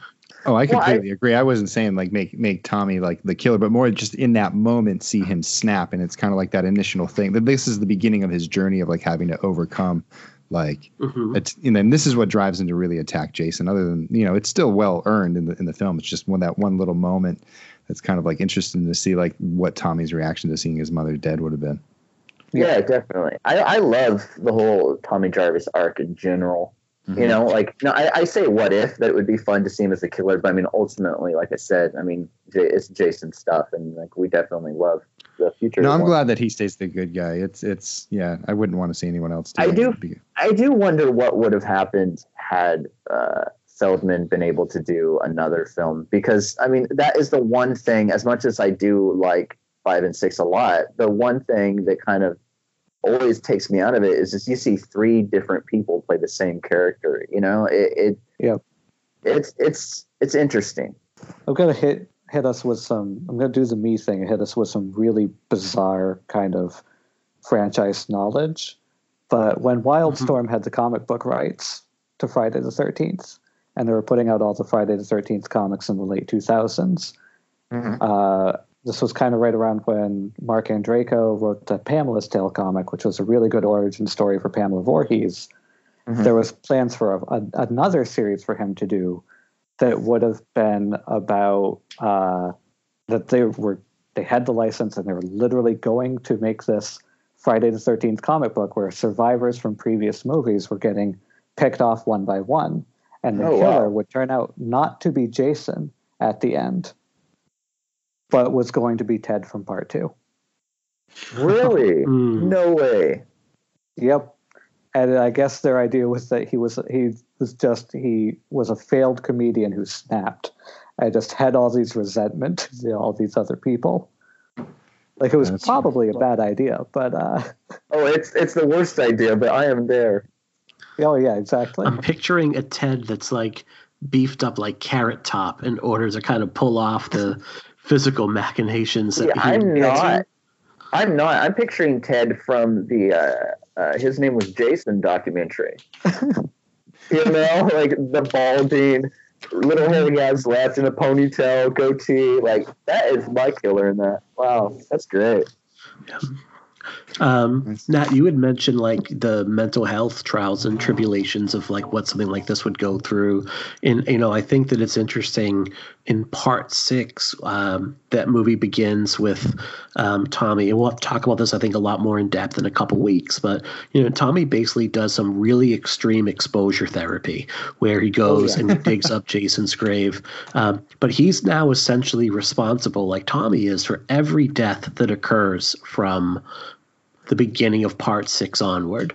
And that's something that's never kind of dealt with, but everything you see all the way through Freddy versus Jason is the direct result of Tommy not being able to get over this incident, like that his trauma kind of defining him at that point. Um, so, and I think, you know, like as exposure therapy is kind of a more extreme form of um, counseling that can work really well or it can go horribly wrong. And I think in this case, we know which way it went. It went perfect. The other thing uh, is that this is uh, it's kind of going um, off topic with final chapter, obviously. But uh, the other great thing about the the opening of part six and everything that happens in it is that it's such an unintentionally great foreshadowing, because at the beginning of part five, Tommy has a dream about two idiots going back to that grave and digging it up and awakening Jason, and he is one of those two idiots. That yes. is great. That's a wonderful point. That is a really wonderful point right there. We were talking before about the character development that goes on here and it being a coming-of-age story. I think I had made a uh, note earlier that's kind of like, whenever I think of this movie, I think of Rodney Dangerfield and Caddyshack yelling, like, we're all going to get laid at the end of the movie, because there's so much sex in this movie, and it's great. I love that Sarah goes from someone who is slut shaming her friend, and her friend kind of owns it and is like, won't allow her to do it. She's like, no, everybody tells everyone that I'll sleep with anyone, but that's not true. Like, I only sleep, I'm sorry, Samantha is the one that slut shames Sarah, and Sarah like corrects Samantha and says like, no, I sleep with who I want to sleep with, but not everybody. And hey, that's up to me. To um, Samantha having her own agency, and that little seduction scene between her and Doug when she asks if he'll sleep in the bottom bunk, and he knows what's going on, but he's like, why do you want the top bunk? And she's like, no. I love that moment so much, and it's heartbreaking to see what happens to them. Well, it's not. You can also tell yeah. yeah sorry you can also tell that Sarah has such, like, even when she's talking to Sam in the bathroom, like, she has an interest in sex that she's mm-hmm. kind of trying to downplay, that goes, that builds more and more throughout the film. And I also like that she, she's kind of a secretly great character, because she's also kind of a fake out, like, red herring final girl, because yes, if you look right. at the general tropes, she's a very quiet, very reserved, neat girl. She's p- part of this te- team group. She's the one that stands out. She's the one that's a little different and a little more observant, and she meets the same fate as everyone else in that house. And it's actually mm-hmm. kind of inventive. Well, I think it's great mm-hmm. how it, it takes your expectations. I mean, like, I think a few of us have said already, it takes your expectations and it subverts all those kind of expectations and those tropes that you think you're seeing, you know, uh, you know, it's, it's not the young guy trying to get laid in this movie. You know, you, you get mm-hmm. Sarah, you get Sarah, and she typically would be the one that lives at the end. But no, she dies like everyone. Mm-hmm. And who's the who's the people that live at the end? The little kid, you know, like, and his sister. Like, mm-hmm. you walk into this movie, you think you know how it, you know, how you're going to walk out of the film. And it's completely different than what you're expecting. Another little thing I love in that moment too, when Samantha leaves the, sh- when Samantha leaves the shower and Doug's like, I think I'm in heaven. And, you know, they can obviously hear one another in that moment. And she's like, I think I'm in love. And all of a sudden he's like, what? Can't hear you. He's like, oh dear. You know, like, I just find that like sneakily really funny. Um, we well, it's like typical, typical, uh, typical straight white male, you know, like cliche mm-hmm. right there. Like, mm-hmm. oh, what? You mentioned love? Oops. Never but, mind. But he's ready for round two, though. He's definitely. Right. And then he's like, oop, looks like I dropped my soap in the shower. Like, I just, yeah, I don't know. I love these characters. We would be remiss if we didn't talk about Trish, but we also didn't talk about Jimmy a little more, and Crispin Glover and his dance moves and the oh. corkscrew. Okay, so Crispin Glover was to be fair, the music he was dancing to on set was A C D C's yeah. Back in Black. Mm-hmm. That's what they've always said. That does not make it remotely better. He does not sync up remotely as any more well mm-hmm. with that song than anything else he could have been dancing to. It's well, almost worse. Made it less weird. What's What's funny is he had mentioned in, in interviews that he saw that dancing at like nightclubs that he would go to and stuff. And I want to see the guy who inspired Crispin Glover to dance like that, because that His guy, master. dude, right? Like, that is insanity. I remember the first time I saw the movie, like, I thought I was high, and I, I saw the movie when I was like six or seven. You know, like, what the like? Even as a kid. You know, as a kid, you let a lot of things pass. But even as a kid, I would see that and be like, "What the hell is going on?" Like he looks like, like he looks like he's having like a bad health condition. Mm-hmm. I feel like, like whoever it, inspired Crispin Glover he's just always been on like another that. planet. Yeah. yeah, yeah, yeah. Whoever inspired him to dance like that, it's also who clearly inspired him at life. Whoever oh, inspired yeah. him to be Crispin Glover. Well, what's funny is this film tries so hard to make Crispin Glover not Crispin Glover. They, you know, he's cast in a role that's not typically his kind of role. You know, mm-hmm. like the guy, the guy trying to get laid. Like, and then because he's Crispin Glover, he does things like that dance, or even just the way that he delivers his lines, like the the corkscrew thing. Like, oh my god! Like his kill, I think it's.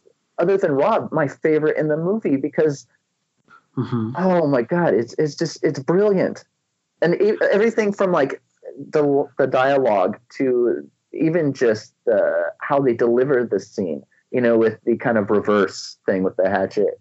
Like, man, mm-hmm. it's top notch. It's top notch. I love how Crispin Glover plays this role like he was a mole person that has crawled up from the earth and has maybe watched like a couple, you know, like sitcoms of how teenage children act, and he's like taking on that kind of persona. Like when he's like, where's that fancy corkscrew, and the way he's calling out Ted, you know, like his shoulders are hunched over, he's got like one arm like perfectly posed on the counter. Yes, it's perfect right there, you got it. It's just like no human being would ever pose like that, but it just fits well. It, it does know. And I, I've always loved the story uh where Crispin Glover, when he arrived on set in a taxi or something like that, he just got out and told the producers to pay the guy. Like, who does that?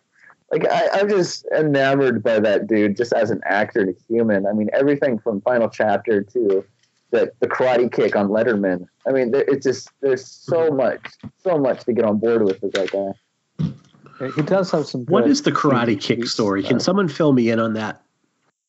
I don't even think Crispin Glover can fill you in on, on that. Okay. Like, he was on Letterman. He was talking about his. He almost kicked Letterman in the face, and Letterman basically walked out. Like in the video. Uh, no, it's just it's all right. Uh, I was just saying. I also think that Crispin Glover did have some good uh, teenage beats in there. He did have some nice kind of downplayed moments, because he has one of my mm-hmm. favorite kind of dry witticisms of the movie, uh, which is. the, which is one of the twins just walking into the kitchen with Ted with his hands down his pants. And Jimmy just being like, he thinks that's funny. You know, he thinks that's a funny thing he's doing.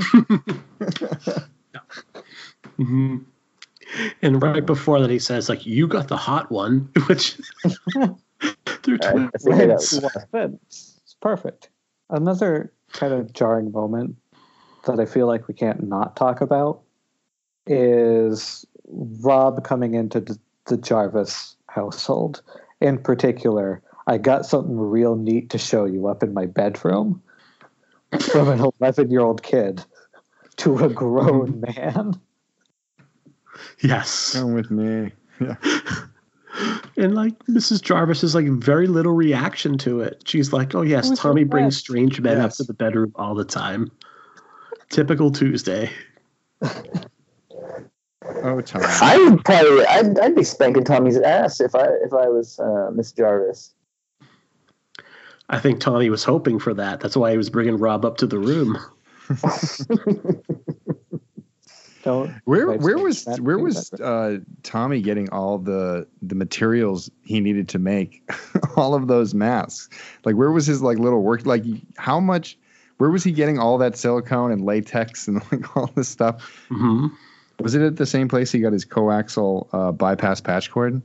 I think that's the best part of the movie. I mean, fuck the kills, the great writing, everything. It's the terminology that Tommy uses for like things that don't exist. Like, it's so great. Like, and he, he like Feldman delivers it with such confidence too.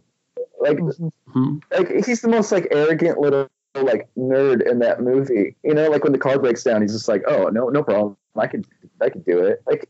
I love, uh, yeah. I love how confident he is. Mm-hmm. Yeah, it's yeah. like there was no, there's no male thing. figure in the house, so he's the one yeah. fixing and building everything, which is kind of funny. Mm-hmm. Well, if he's making up terminology for things, like I'd really hate to see like how broken down their T V is, probably. Every everything in the house is just like jimmy rigged by, by young Tommy. Their entire house. Like just it's like fire hazards all over. The, it's like oh, Tommy will fix it. Well, and like, at that age, at that age, when I was playing video games, I didn't want anything to mess me up. I wanted to focus. I could not, like, he is a baller. I could not play those video games wearing a mask like that with a hat on top of it. Nope. On. Yeah, everything in the Jarvis house is probably held together with spirit gum. It's just like love tape. Yeah. Love and tape. Well, you know what I do love? When Missus Jarvis walks back into the house, like right before she dies, she's like, you know, like, Tommy, I'm going to beat your ass. And like, you don't know why. You know, she, it's like she walk in like every night, like maybe like publicly she presents as this really nice mom, but secretly like she's kicking the shit out of her kid for like no reason. Like, is she a mean drunk? Like, what's going on? Like, why is she so pissed off? I didn't know that anyone who has ever viewed this movie actually thought that she was literally going to strangle him. That's a new take for me. I didn't think anyone ever watched this and said, oh my God, she's actually going to strangle that kid. So that's a new I was interpretation. Worried for a moment. This is an early prequel to the Babadook. Yeah. Uh, or Mother's Voice. Oh, yeah. So where does... Where does Kimberly Beck as Trish rank as far as your final girl, um, not only in the Friday the thirteenth series, but maybe overall? Because I think she's maybe a little underappreciated. I think she's a little overappreciated, to be honest. And that, and that's saying a lot because, I mean, I adore this movie as much as, as I love my kids. But, I mean, mm-hmm. with the exception with the exception of the last fifteen to twenty minutes where she's just, like, firing on all cylinders, she kind of, like, has that bashful, like, oh, you know, oh, just going with the flow kind of thing. I mean, yeah, mm-hmm. it's a good arc. It's a good arc, but at the same time, I mean, you look at, like, Ginny or Alice, like, right from the, right out the gate, like, it was, they're easy, easy to latch onto. Whereas Trish, it kind of takes a while for me to kind of, you know, be rooting for her. Mm-hmm. I'm, I'm, I'm rooting for the other characters the entire film until that last, you know, fifteen, twenty minutes. Okay. Mm-hmm. Yeah, I think the thing with Trish is that she uh, is kind of, it's a little tougher for her because she's battling for protagonists with two to three other characters yeah. in the movie, which no other Final Girl really has, because there's like, there's Trish, but there's also Rob, and there's also Tommy, and you think that, you know, Sarah might make it out for a while. So it's a little tougher because there's not as much focus on her until she is the final girl. So Vincente, overall, like, where do you see Trish? Because I think all the focus goes on Tommy, because he is the f- character we see for the next two movies after this. But, you know, I think that she's pretty resourceful. She's pretty tough overall, and I think she's quick on her feet. Like, you know, she's kind of thrown right into the fire, um, and she manages to do pretty well. No, I'm I'm a big Trish fan. Um, I think Kimberly Bick does a good. I mean, as far as like having to own the last like ten minutes of a film and run around and battle Jason, um, I think mm-hmm. you know, we get a little bit of it with with Chris Higgins, and hers is a little bit more silly. Like, she hits Jason with a log and she's hanging from him, you know, from the banister, and falls down, even though there's nothing that knocks her off and there's no reason for her to lose her balance. Like, as far as the first four goes, mm-hmm. it's like, for me, it's like. Like I'm, I'm number one with Ginny all the way, but Trish is definitely either my top two or three. She can, she can kind of battle it out with Megan Jarvis a little. I mean, uh, Megan Garris mm-hmm. a little bit, but I don't know. It's like Trish, and I, she's kind of like one of those characters that I feel like the, the franchise lost touch of. It would have been nice to see where she was at at one point, where she went. I mean, it's, mm-hmm. it's, she's a pretty strong character in that regard. Um, and yeah, prior to that, she's not really doing much. She can't fix the car. She's, you know, she's annoyed that she's got to watch Tommy. She's, you know, she's the one who, you know, holds Tommy's eyes when they're skinny dipping down the, you know, she's just playing older sister. Mm-hmm. But what's nice about her arc is at the end of the film, she really does play older sister. She protects her brother and gets in front of him, and then, mm-hmm. you know, makes this big window for him to escape, and he runs up into a bathroom and shaves his head. So, and like, yeah. and it's just such a great conclusion to a younger, older sister, younger brother, because the younger brother doesn't listen. Um, So it's kind of mm-hmm. nice, but I don't know. I just, I really base it on the fact that, like, she really does fight hard against Jason. She goes toe to toe. She's swinging that machete at him. She knocks that mask off. Um, and she gets it all the way to the end and really sets it up for the moment that Tommy does take it. I mean, if it wasn't for Trish, uh, Tommy definitely would have been dead. Yeah. Yeah. yeah and vice versa. Mm-hmm. Yeah. You know, it's nice that they, they complement each other. They both save each other in some regard. You know, it's, It's interesting that Kimberly Bick had such an issue with the movie itself. I mean, I, I remember in uh, Crystal Lake Memories, if I remember correctly, she talked about it being like, I think like lesser than a B movie or something yeah, like that. It a C like, movie. That's great. No, it's it's just interesting. Like, I know a lot of people look down on like having been on involved in these. I mean, I, I doubt Holly Hunter's going to talk about The Burning very often. But I mean, with that being said, like, these films are such a good starting point for a lot of actors. I mean, I, you, you watch Halloween, and then you, you see Virginia Gardner in that, and then you see her in something like Starfish, which is such a different film. Like, you know what I mean? Like, it's it's interesting to see people kind of get their start with a lot of these movies, and and I, I think Final Chapter of, of out of all of them, I mean. It, I would be proud to be in this movie. Like, yeah. It's such a good, good film in the whole slasher subgenre.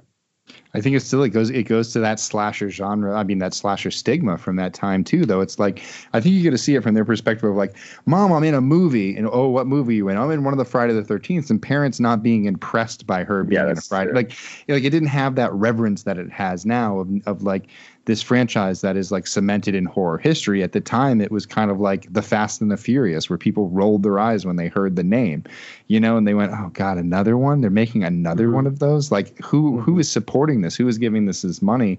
Um, and a lot of these stars too. I mean, it was kind of this re- repetitive, like repetitious theme of like the stars of these films, like Adrienne King after the first one, and they offering her to come back from the second and be like, well, I'm going to be a big Hollywood star, so give me a big payday for this one. Mm-hmm. And then ultimately never really having a movie career.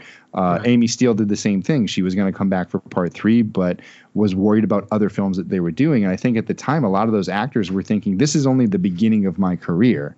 You know, this is just the stepping stone. I'm trying to get away from these films so I can do something more serious. And it isn't until later in life when, you know, un, like unless you're Kevin Bacon or Corey Feldman or Crispin Glover or a few other the hand-selected, you know, actors that went on to have successful careers out of the Friday the thirteenth franchise, now you look back and it's their swan song. It's, you know, their little bit part in a movie, their like one chance to die on screen ends up becoming this immortalized ticket for them into horror movie uh, you know, the Horror Movie Hall of Fame, were now like based on a character they did over, you know, thirty something years ago. They're going to conventions and, you know, spending weekends with fans and having mm-hmm. fans gush over them. Like, I just came back from Pop, Rock and Horror this weekend in Gettysburg, and I saw, uh, like Miguel Nunez there, who is mostly known for his work in Friday Five and Return of the Living Dead.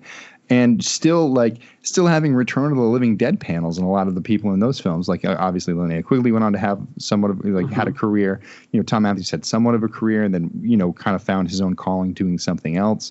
Mm-hmm. Um, and just it, it's kind of just interesting to say the to see the, like the impact these films, even though an actor may have only made the, an appearance in one or two of these films, or one and two in the films in the genre, how it's, you know, for actors who have acted in a thousand different films and nobody recognizes who they are, for these characters to be so recognizable thirty, forty years later is just incredible. It's, it's just kind of like an odd, just weird the way life works sometimes. I think that's yeah. one of the best things about conventions is is seeing those people who are realizing how much they mean to horror fans, even with smaller parts. Like, I went to the Halloween forty convention this past year, and mm-hmm. it was just... it was so great to see everyone having to do with that series, you know, have their own table. And a lot of them, like a lot of them, it was kind of first conventions for them. So, you know, you, you see someone at the beginning of their kind of convention career, per se. And, uh, you know, there's that kind of youthful kind of naivety to it, you know, to where mm-hmm. like they, they're finally realizing, oh, well, maybe I shouldn't be embarrassed by this thing that was like early on in my career, because, you know, how many people are in line wanting to meet me over it. Absolutely. Yeah. And the impact um, that these characters have, the way that we talk about them and revere them and discuss them and break them down, it's like they don't understand. To them, they were just out there on set, and it doesn't mean much to them. Like, now to see that like those characters have such impact on kids growing up is is pretty amazing. Mm-hmm. Yeah. And I think uh, kind of to go back to what everything we touched on earlier, uh, for them at the time, I absolutely get the mindset that not only was the genre not really revered, but because of that, it was tough, probably as a working actor, to get that excited for a movie that the studio wasn't excited for and that the producers yeah, weren't definitely. excited for. Mm-hmm. I mean, to this day, Paramount, aside from like really the first movie, like the Blu-ray box set's not that great. Like, there's not a lot of cut footage that's back into it. Like, people have been clamoring for years um, for like having restored versions with like really full kills, because these movies, as we all know, part two, part three, part five, part like all these movies are like cut seven. to shreds by the M P A A. Oh, seven in particular, mm-hmm. they're cut to shreds by the M P A A. Um, Oddly enough, part one and part four, I think Savini has said, because they basically told the M P A A, like, this is the last one, they kind of let it slide a little bit more in terms of what they were going to do. Um, but, like, you know, there's this footage just doesn't care, because Paramount just, they just didn't really care about these movies at all. Mm-hmm. Well, it's unfortunate, because you'd love to see them. I could see kind of both sides of that. You would love to see the films how they were supposed to be seen. You know, like, they were effects-heavy movies. Obviously, you want to see the effects. But I also think that in two thousand nineteen, I think a lot of fans feel maybe a sense of ownership over movies that they shouldn't. I mean, mm-hmm. how often every single day do all of us have to hear about the goddamn Snyder Cut? You know yes. what I mean? Like, I don't want to see alternate versions of every single movie mm-hmm. just to please every single fan. So, I mean, I grew up loving the movies the way they were, but Friday the thirteenth films, I can understand wanting to see more. Yeah, yeah. I mean, because it was intended that way. But I also feel at the same time, like I said, these days there's that entitlement that everyone mm-hmm. wants the films to be exactly what they want. Yeah. The one thing I'll also say there is um, the one unrated version we we do have, the unrated cut of the original mm-hmm. Friday the thirteenth, mm-hmm. I mm-hmm. do think is worse. Okay. I do think that the gore that's added back in there doesn't, especially remastered on Blu-ray and everything, doesn't really do it any favors. Mm-hmm. Mm-hmm. It just kind of points out how well the movie was edited initially, mm-hmm. because the Kevin Bacon death scene is iconic, but when you watch it on the unrated Blu-ray now, it holds, it goes on just too long to yeah. be like realistic. See, it goes on just long enough for the magic trick to stop working. You can see mm-hmm. the seams there.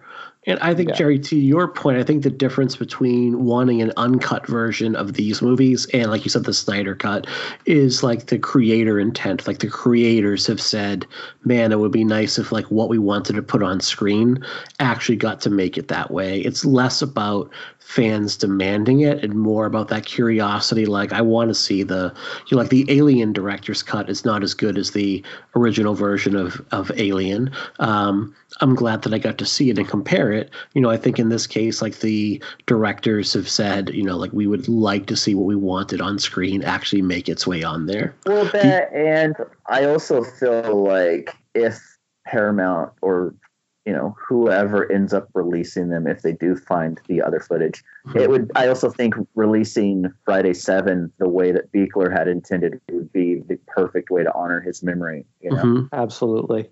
Yeah. I think the unfortunate thing is, is that like when these movies were made, it wasn't made in the, in the time of, oh, behind the scenes extras that you're getting yeah. on your V H S, Betamax. Like they're like very rarely did they include those things in there. Really, and again, mm-hmm. Paramount not really giving a crap.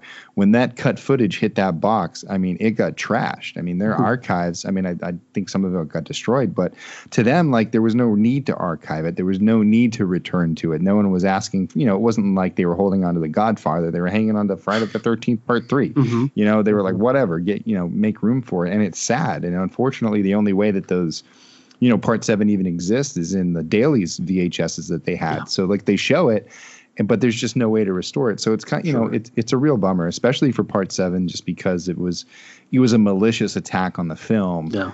And it wasn't a, you know, like you said, like in Part one, they cut out those those moments because that's what the pacing required. You know, in Part seven, they were literally just cutting the balls off the film because mm-hmm. they were sick of making, you know, because the M P A A was just cracking down to crack yeah. down. Well, um, it's, that's it's, yeah. Oh, no, I, I'm sorry to interrupt you. I, no, I was no, saying, was, like, I was basically done. If they had found the footage and it was in that quality that you're mentioning, I mean, it's kind of that question of, do we really need that? You know what I mean? Like I remember Legion by William Peter Blatty is one of my favorite books of all time. So The Exorcist three is naturally one of my favorite films of all time. Mm-hmm. But I grew up, you know, reading about all the different, it was originally shot versus the theatrical, you know, closer to the book stuff.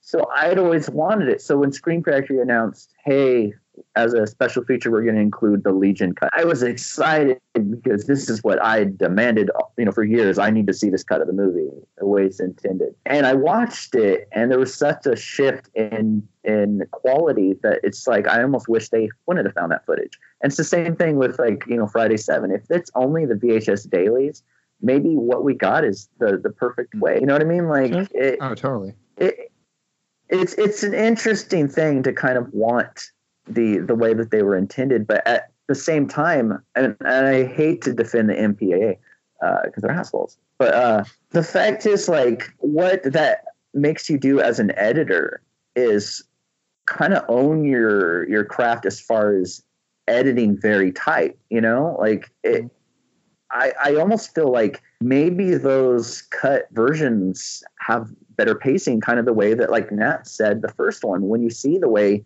that it, you know, they had shot it originally, it doesn't work as well as the way mm-hmm. that it was cut because it mm-hmm. forced them, it forced them to spend more time in editing.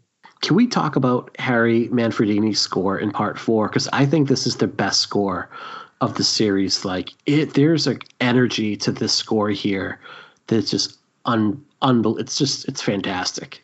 There the is, but is at so the same good. time, uh, go ahead. No, I was just gonna say it, it's the best score in the series, but at the same time, any of our listeners, I would just like to officially apologize for never addressing the Friday the thirteenth Part three theme. Like, you know, say. it it is it is pure brilliance. So I, I need to give that its its due. But yeah, Manfredini in four, it's, it's spectacular. Yeah, it's so good and it's so sinister because I think in some ways the score has more to do, it has more work to do in this movie mm-hmm. than it has in the other movies because there is so much quiet and yes. so much really effective calm mm-hmm. uh, that Manfredini is able to build so much, help build so much atmosphere with the score. So I think it's absolutely one of the best. Yeah, I love it. Go ahead. No, I was just, I just gonna say I love it.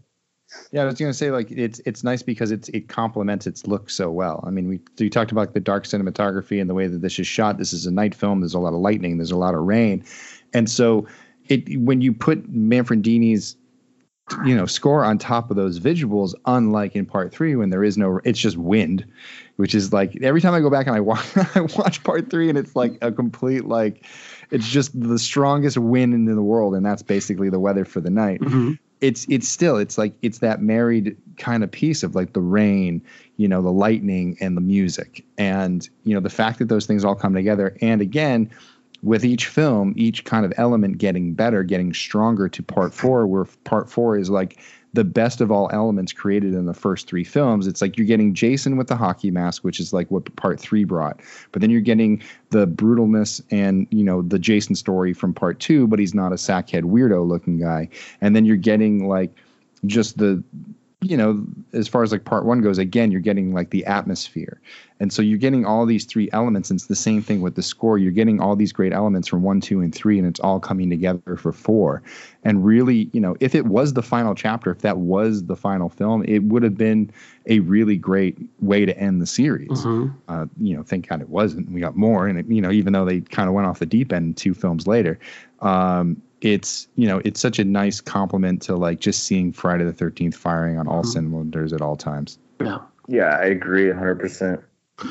What do we think of the end of this movie? How do how do we feel about Jason meeting his quote unquote death in this movie? Does it work? Do what do we li- like love about it? What we have done different?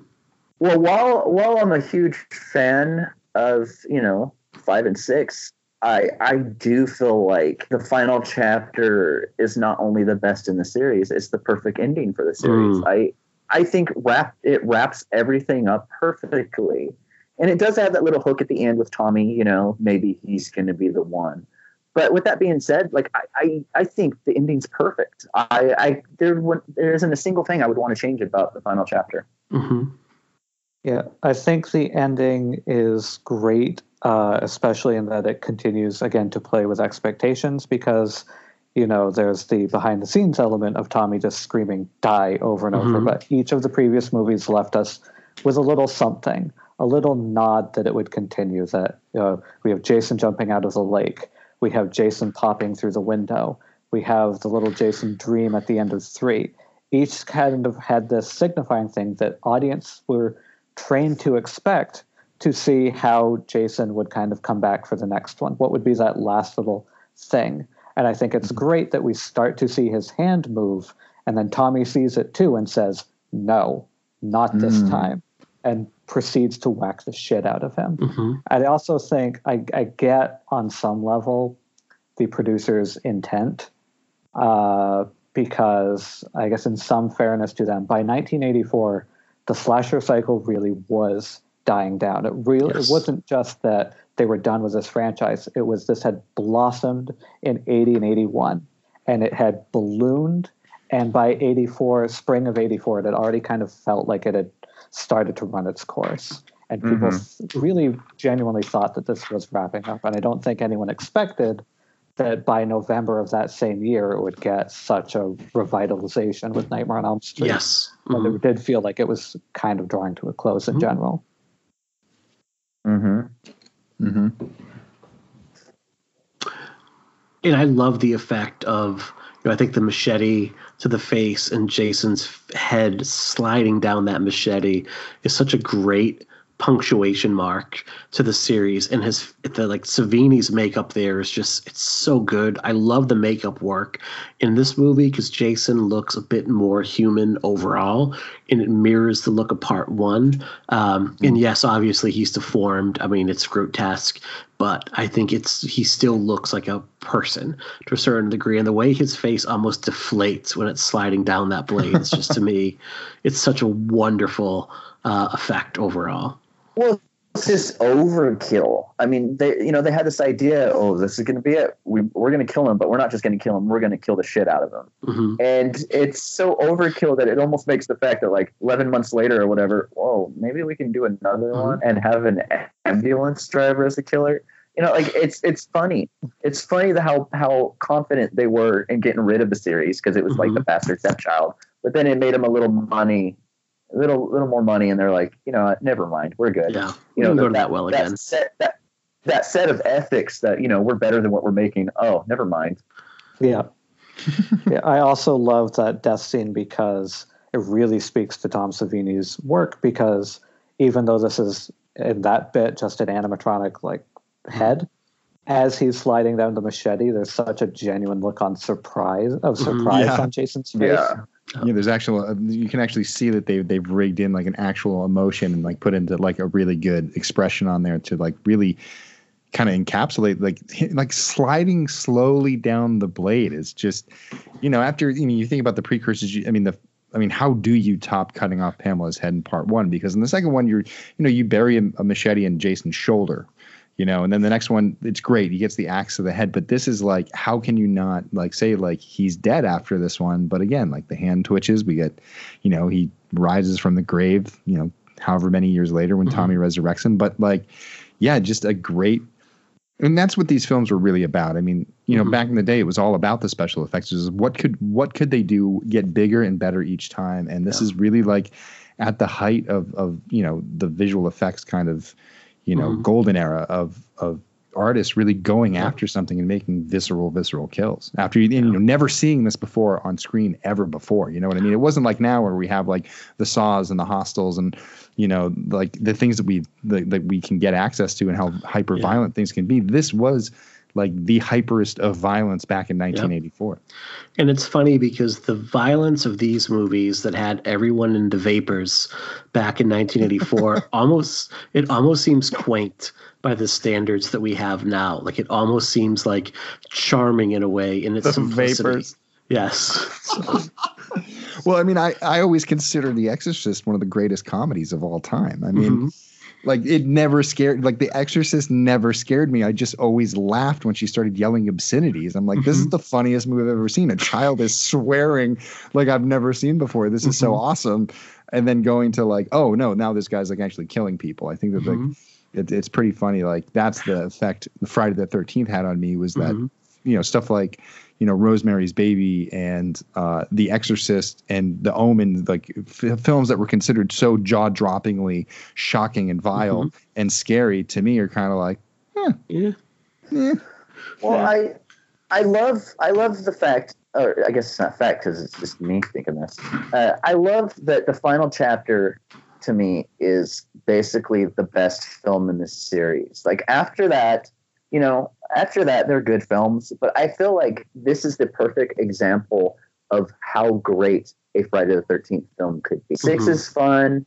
Five is a lot of fun, sleazy ass shit, but they never reach the level of just a perfect, uh, just perfect meal.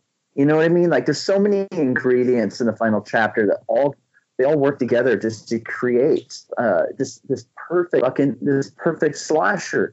You know, like like I said at the beginning, I don't think it's it's not one of my favorite horror films. It's just one of my favorite films in Movie general. Movies, yep. Like I, I, it's just a great film.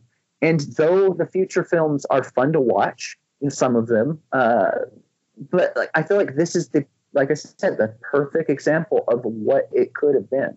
And another thing, you know, like I posted on Twitter a couple of days uh, again about the whole legal thing that's going on with the Friday the thirteenth stuff, and and people were saying, well, you know, you know, they would argue that they're not excited for more, but I, I feel like they don't understand. A lot of people don't understand that, like people like us, these are our stories. Mm-hmm, you know, yeah. These are the things that we grew up loving, and you know what? Fuck yeah, give me twenty-four more of them. Give me yeah. twenty-four more of them. Have them be at a, a camp. You know, have it play by the same rules. And, you know, every once in a while, do something weird. Bring Jason back as a worm that goes through the crotch of, of waitresses. You know, not my cup of tea, but hey, I'm I'm happy that it's out there. Shoot him into outer space. You know, I don't give a shit. Send Jason to Afghanistan. I just want to see more of this character. I absolutely agree, because I want this. Like, one of my other favorite all-time horror boogeyman is Dracula, and I yes. want Jason to reach that same level of status. Mm-hmm. I want this to last beyond me, beyond us. I want this to keep going, to be as, you know, as immediately thought of in kids' heads as Frankenstein, you know, a hundred right, years yes. down the road. Yeah. Just have a hundred of these movies that do wildly different things. I don't know what the Frank Langella version of Jason is going to be, but I want it. we we started two hours ago by saying that, you know, Nat, you talked about your experience with the Universal horror movies, and like people in the nineteen thirties and forties weren't, oh, because there was no opportunity to, like bitching on Twitter about like, oh, another Wolfman movie.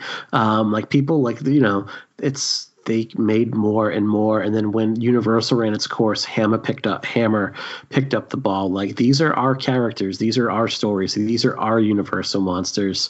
And I'm seeing Vincente holding the mask right now. So I kind of want to wrap this up and ask you guys what else we have going on. So Vincente, you posted some news later this uh, earlier this week. Later this mm-hmm. week, we went to the future. Earlier yes. this week with with uh, Tom Matthews um, going face to face with you in your follow up to Never Hike Alone. So what's going on? For those that don't know, what is Never Hike Alone and what's going on now with it?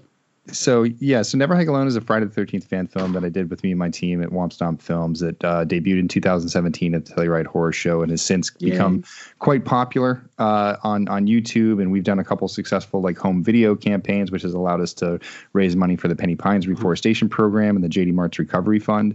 Um, and also, like, it's it's helped fund a few shorts that we're going to be coming up now. And because Never Hike, and it was never my intention with Never Hike Alone for it to even do anything more than just have its day in the sun at a festival and then go online and be whatever it was. It's now that, you know, getting to work with somebody like Tom Matthews and introducing him into the film and talking to him about potential sequels and seeing kind of the the rise of the fan film in the wake of both the ineptitude by studios to get content out within the nine year span of time that they had before the lawsuit started. And now this lawsuit, which could potentially take us all the way through July twenty twenty-one, you're seeing several fan filmmakers step up to the plate now in the wake of Never Hike Alone, saying, well, if the studios aren't going to give us the stories we want, or they're not going to sit down and settle this, then we're going to make up our own. And what you're getting is less of, oh, how do we reinvent the wheel with Friday the thirteenth? Maybe we mm-hmm. should bring Elias in and have them live together in the camp, and sh- we'll have Jason show up on page seventy-two, or, you know, some of the other things that they were throwing around that never got made. And now you're having fans kind of attack and do things that we've always wanted to see. So Never Hike Alone kind of took its own thing. You're seeing stuff like Jason Rising and Voorhees and a couple mm-hmm. other films kind of coming out, taking different examples. And one of the things I always pitched was like, you know, I'd love to see a Netflix series where instead of seeing one film that comes out, I'd rather see eight low budget, more low budget style Fridays that are just mm-hmm. concentrated on like Jason Escapes New York, Jason X two, mm-hmm. you know, Jason in Hell, you know, just this like nice smattering of like the variety of the series, because fans are like, it's like a piece of pizza with eight different slices, or like in this, for instance, like twelve different slices, and everybody likes a specific slice of pizza, some more than others. Mm-hmm. But it's it's a variety that almost makes it last so long. It's not always just repetitive. There's something extra in each mix of Friday the thirteenth that makes it different. Um, and somehow, some way, Never Hike Alone brought its own slice of pizza to this pie. Mm-hmm. And we've had a lot of demands for people wanting to see more from us. And I've, you know, sat down after Never Hike Alone w- was done, and I did an outline for Never Hike Alone two, which is now spawned into mm-hmm. uh, what is going to become basically what I've called the Never Hike Alone saga, which, mm-hmm. you know, doing fan films, it's it's not easy. Uh, raising crowdfunding funds is not easy. You know, filmmaking is very expensive. And in order to do like a complete sequel to it, trying to make a full-length feature film, you're talking about hundreds of thousands of dollars that would need to go in to make this. So I thought the smarter thing to do would do a web series. Mm-hmm. Um, so Tom's going to come back and reprise the role of Tommy Jarvis, and we're going to take the entire story back to the back to the beginning. We're going to show it mm-hmm. all from his perspective. You know, how he discovered Kyle, what happens after Kyle and Tommy discover mm-hmm. each other and face Jason that night and drive into town. What? How does the story continue? Mm-hmm. Um, and because all the fan films are going on right now, we took a step back and we let a lot of, you know, other other fan filmmakers have their day in the sun. And a lot of those films are coming out this late summer and, and early fall and through mm-hmm. Halloween. And we figured the best thing to do is launch our idea um, for Indiegogo and tell everybody what we're up to uh, in the fall. And yeah, so Tom's coming back. We also have multiple Excellent. other alumni which have signed on, uh, which we'll announce in the fall. And uh, the idea is to film in the spring of uh, of twenty twenty and and start releasing them all next year. Well, we want to make sure we can help promote that Indiegogo, so definitely keep us in the loop. I oh, yeah. really like what you said. Uh, someone had posted online when they when the trailer for Vengeance um, posted on some Friday forums. I think someone said, I don't think they meant to be mean by it. They were just like, well, it'll never be as good as Never Hike Alone. And I think you stepped up and said, like, look, it's not about being as good as or better than. It's about all of these storytellers getting their day in the sun and getting to tell, like, they're taking the character. And I kind of like and I what I love about the horror community is that key word is community, where there are so many different stories that you can tell uh, with these characters. And I just really liked your kind of perspective on that. Yeah, because it is. I mean, it, it's ultimately the next Netflix series I've always wanted to see. It's all these different perspectives. Like, I'm doing some consulting work on another one called Jason Rising right now. Mm-hmm. So, and we're talking about the final chapter. And what I love about Jason Rising, it it is supposed to be like Halloween twenty eighteen, where it's lopping off the rest of the series post mm-hmm. final chapter and picking up like the night of of mm-hmm. what did they do after with Jason's body, and what happens if, you know, it didn't take that other perspective, it took another. Sure. And something really interesting. So if you had pitched that to Warner Brothers and said, like, listen, we're going to do a retcon to part four and we're going to do all these very specific things, they'd be like, what are you talking about? Like mm-hmm. most of the general public doesn't know what the hell you're saying. But because Friday the thirteenth is such a tight-knit community in there, it's big enough to support its own content. And that's kind of what I was trying to say with that with that message was, is that fans are supporting fans. We're, there's enough of us that if we all throw in twenty bucks, we're going to get a forty to sixty to ninety minute film out of it. Mm-hmm. You know, these fan films are raising upwards of fifty thousand dollars and have the potential to raise more. I know that when Never Hike mm-hmm. Alone hits its next Indiegogo run, we have a potential to hit somewhere between one hundred thousand dollars and one hundred fifty thousand dollars, you know, without really having to put in much effort because of mm-hmm. the reaction by fans right. uh, taking care of the film. And, and, you know, the popularity of the film wasn't because we took out like an ad in Variety like Sean Cunningham. It's literally been word of mouth, word of mouth, yeah. passing it along. And every now and then, like a Bloody Disgusting or, you know, Friday the thirteenth franchise dot com mm-hmm. or a Dread Central or, or somebody else will pop up and post something about us or what we're kind of up to, and it will up our plays. But it's really been this grassroots thing. And it, it it's mm-hmm. great because in the wake of the you know, the owners and the rights holders and the creators of the film not being able to agree and create new content, fans mm-hmm. are stepping up and filling that void. And it's going to be interesting to see at the end of this now, you know, what was it, two thousand nine? We're going to look at like a twelve, thirteen year span where no films were made, where fans yeah. stepped up and made stuff. And, you know, the fan films, you know, maybe through the early, you know, early like twenty tens, like you still couldn't get that quality that, that was there. But now you're seeing fan filmmakers who can get access to the Red cameras, you know, yep. the Panasonic Varicams, to Arri, to, you know, so, you know, even to a Sony a seven two, or even some, you know, higher level D S L Rs, like they can get a good looking image. And if they have the storytelling chops and they have the ability to do some work in Premiere or Avid or something, they can actually cut together, you know, pretty good, decent content that mm-hmm. will look just as good as some of the Friday the thirteenth films. Absolutely. And we really can't wait to see what comes next with that. Nat, your Puppet Master book. When can we read yes. this? And, yes. and what was the genesis okay. of this project? Like, what was what what made you say, like, I want to write a book about all of the Puppet Master movies, all of them? Well, the thing was that I've always been really drawn to the franchise since I was about eight years old, um, and saw an ad for the action figure series and then just had to know more. And the same friend that got me into Friday the thirteenth, who knew uh, all about horror, I took him in the ad and I said, tell me everything you know about this. Mm-hmm. Uh, and I just, I had such a, like, weird, I was like a savant for those movies as a kid. And uh, as I grew up, I just kept watching them. I kept, especially after Crystal Lake Memories came out, I kept wanting to see a book on the franchise. Mm-hmm. And then I got kind of into being a writer, and I got more uh, and more gigs at various websites and everything, and thankfully started to get some kind of uh, freelance clout that I thought, oh, nobody is ever going to write this book unless I do. Uh, and so I took, I wrote a book proposal, and I decided, okay, I'll take it to, uh, I'll kind of do a, like a reverse pyramid scheme. Well, I'll take it to the publisher that's most likely to say no first, and I'll whittle down these kind of mm-hmm. uh, film book publishers from there. And I was honestly kind of really, really unexpected, because the first publisher I took it to said yes.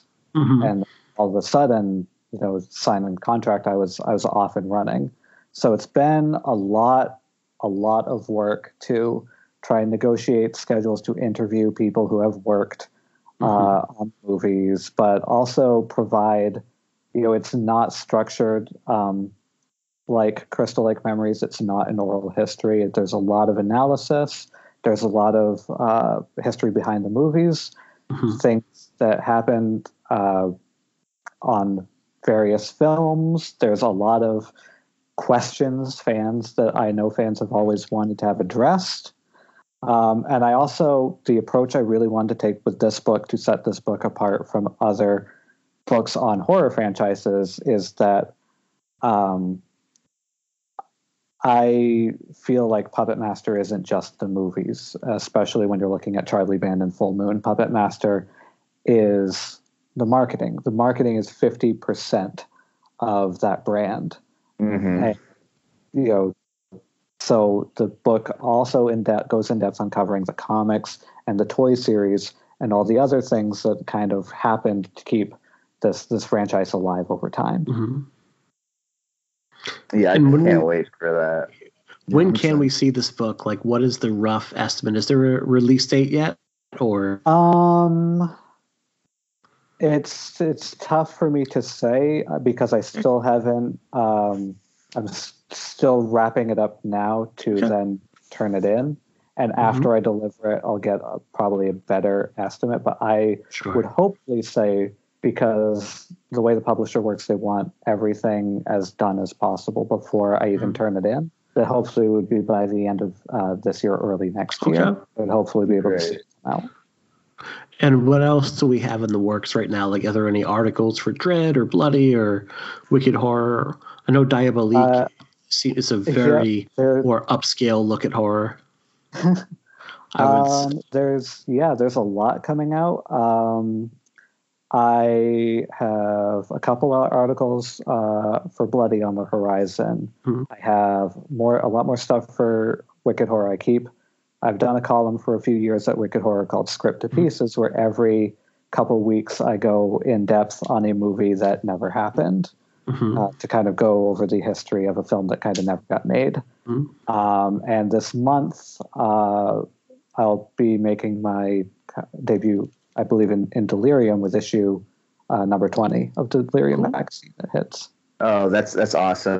I, I that's have nothing great. but great things to say about writing for Delirium. I, I, I love writing for them. They're great. Excellent. So I cannot say thank you enough for you guys, not only for coming on tonight, but for like sticking through us with this marathon session and having this energy the whole time. Like, I really appreciate it. You know, and definitely, definitely want to have both of you guys on again. Um, Jerry, what do we have coming up next week? What's next? Because this is the final chapter, so we're done Friday the thirteenth. Like, yeah, this is it. It's well, the final chapter. Yeah, yeah. Well, I mean, obviously after this, uh, we're we're quitting the series. No, I'm just kidding. Uh, Yeah, next week we have a uh, part five with uh, Michael Verardi, and mm-hmm. uh, I don't know if we're supposed to announce guests, but after that we have Jason Lives with A J Bowen. So a lot of fun things. Uh, we we have some news that hopefully we can announce next week as far as uh, mm-hmm. guests from the films themselves. Yep. Uh, uh, we will see. Uh, we're very excited to do this. Uh, after this, we have a lot of really neat and fun plans. So thank you. Michael Verardi wrote one of my favorite comic monologues in a movie in Sins of Dracula, directed by uh, Richard Griffin out of Providence. Um, it's an absolutely brilliantly funny scene. It's a great B movie. I, I would seek, have encourage anyone to seek it out. He's such a fantastic writer, and he's just his scripts are hilarious and they just crack with energy. So it'll be great to have him on. Um, I want to, you know, on behalf of Jerry, I want to thank everybody who's listened to our show so far. The reaction we have gotten from our listeners has been just so overwhelmingly positive. It's actually a little bit like, it's a little bit embarrassing. I'm like, no, we're not that good. Come on. We're good, but we're not that good. Yeah. But well, our, I've I've been I've been sending them all texts to say nice things. So excellent. I'm just, you know, waiting yeah. for someone to to tweet about them bouncing. Yeah.